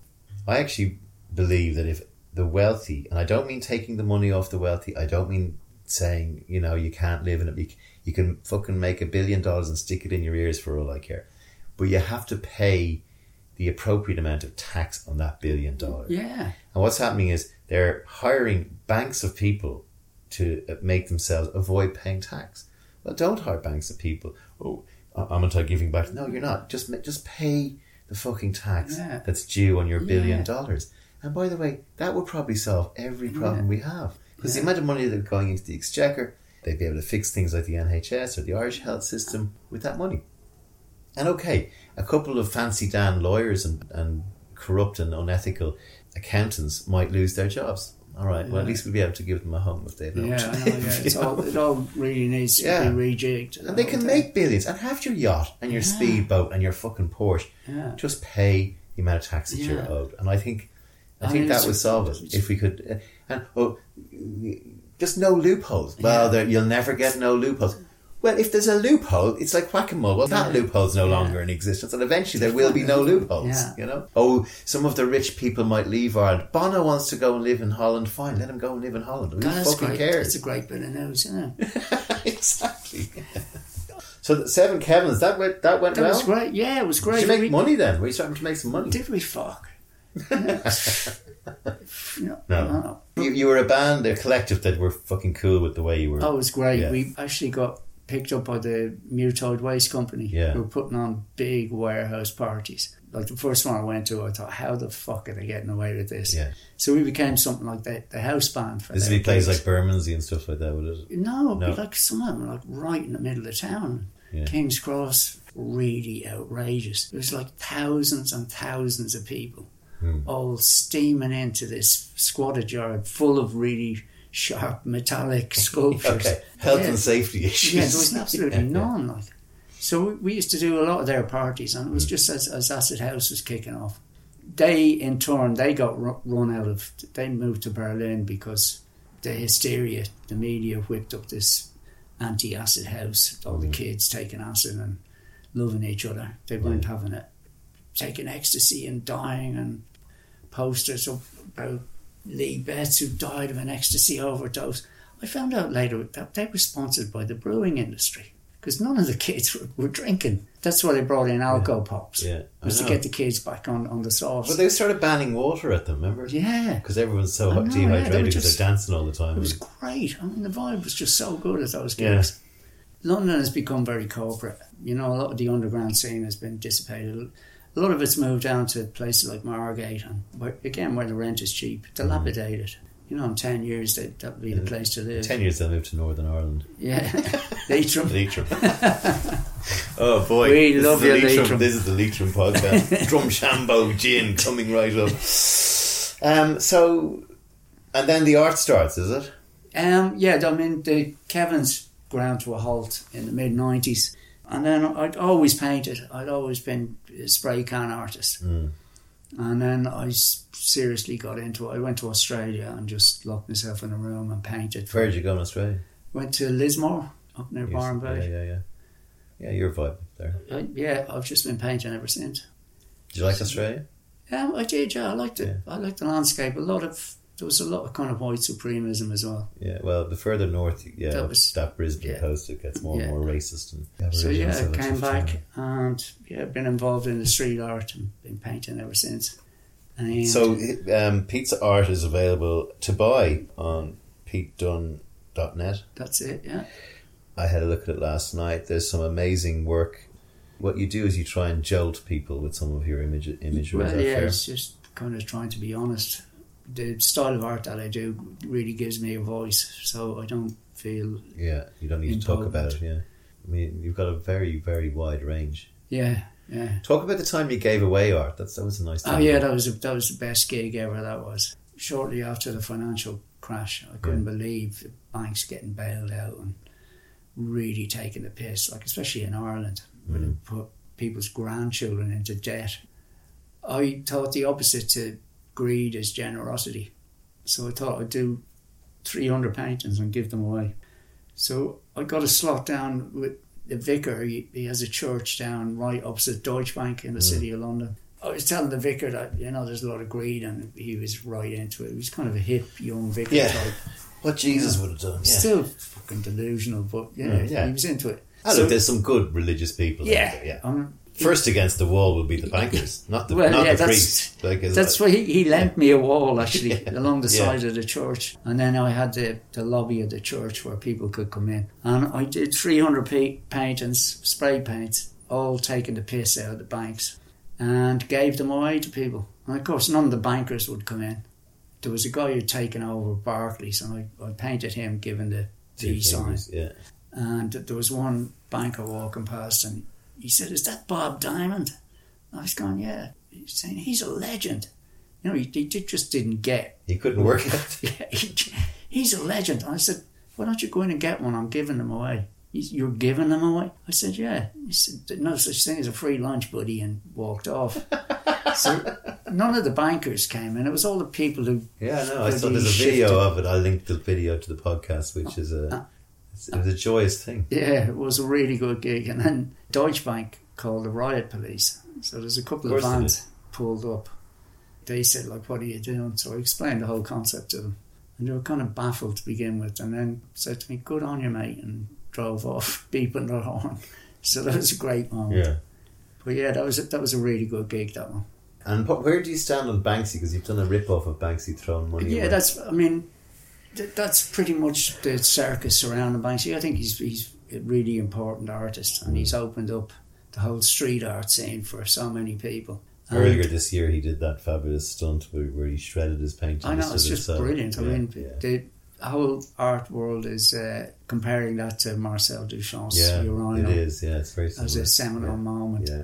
Whereas, like, Curiously, the guy who paid the 1.2 he's, he's in the money now, now. yeah, he, Yeah. it's worth more because I think it broke. He- yeah, yeah. It was meant to be just all in pieces, but yeah. now this it's actually more interesting because it's It half is, it's, great, half shredded. Yeah, but the, the, the whole art world is is is is just has total respect for Banksy, even though he took the piss big time out of mm. the art world. Mm. Whereas Damien Hirst avoided the whole art world by auctioning his Yeah. his work. At the auction, he saved twenty percent on gallery fees, and he, he sold one hundred and ten million quid's worth of work.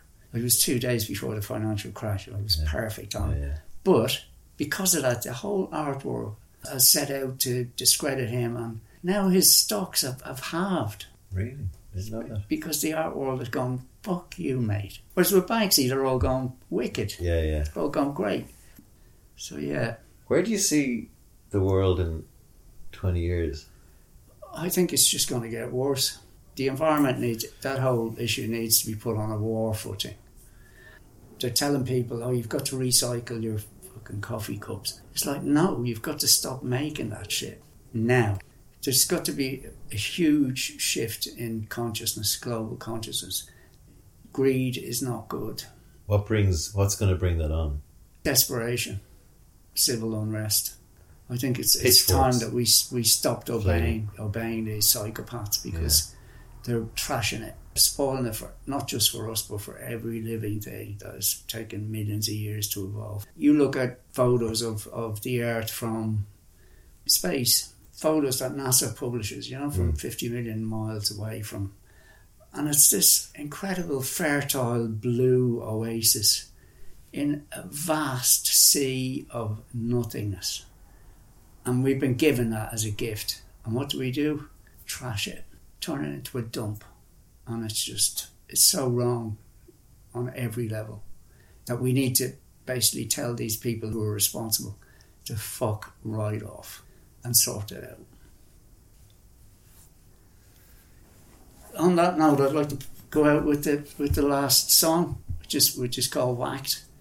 Uh, I've been living down in Brixton now for the last 20 years or so. And you see it on Saturday night, everybody is just completely whacked on one thing or another. So, yeah, last song is called Whacked. Thank you so much for being on my podcast. Oh, real pleasure.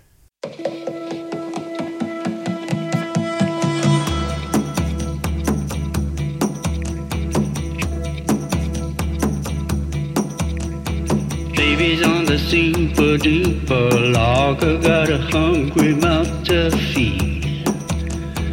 Mama's popping happy pills like crazy, all the kids they're smoking weed. Everybody's getting whacked on something, something that makes them feel good. Everybody's getting whacked on something, everybody in my neighborhood.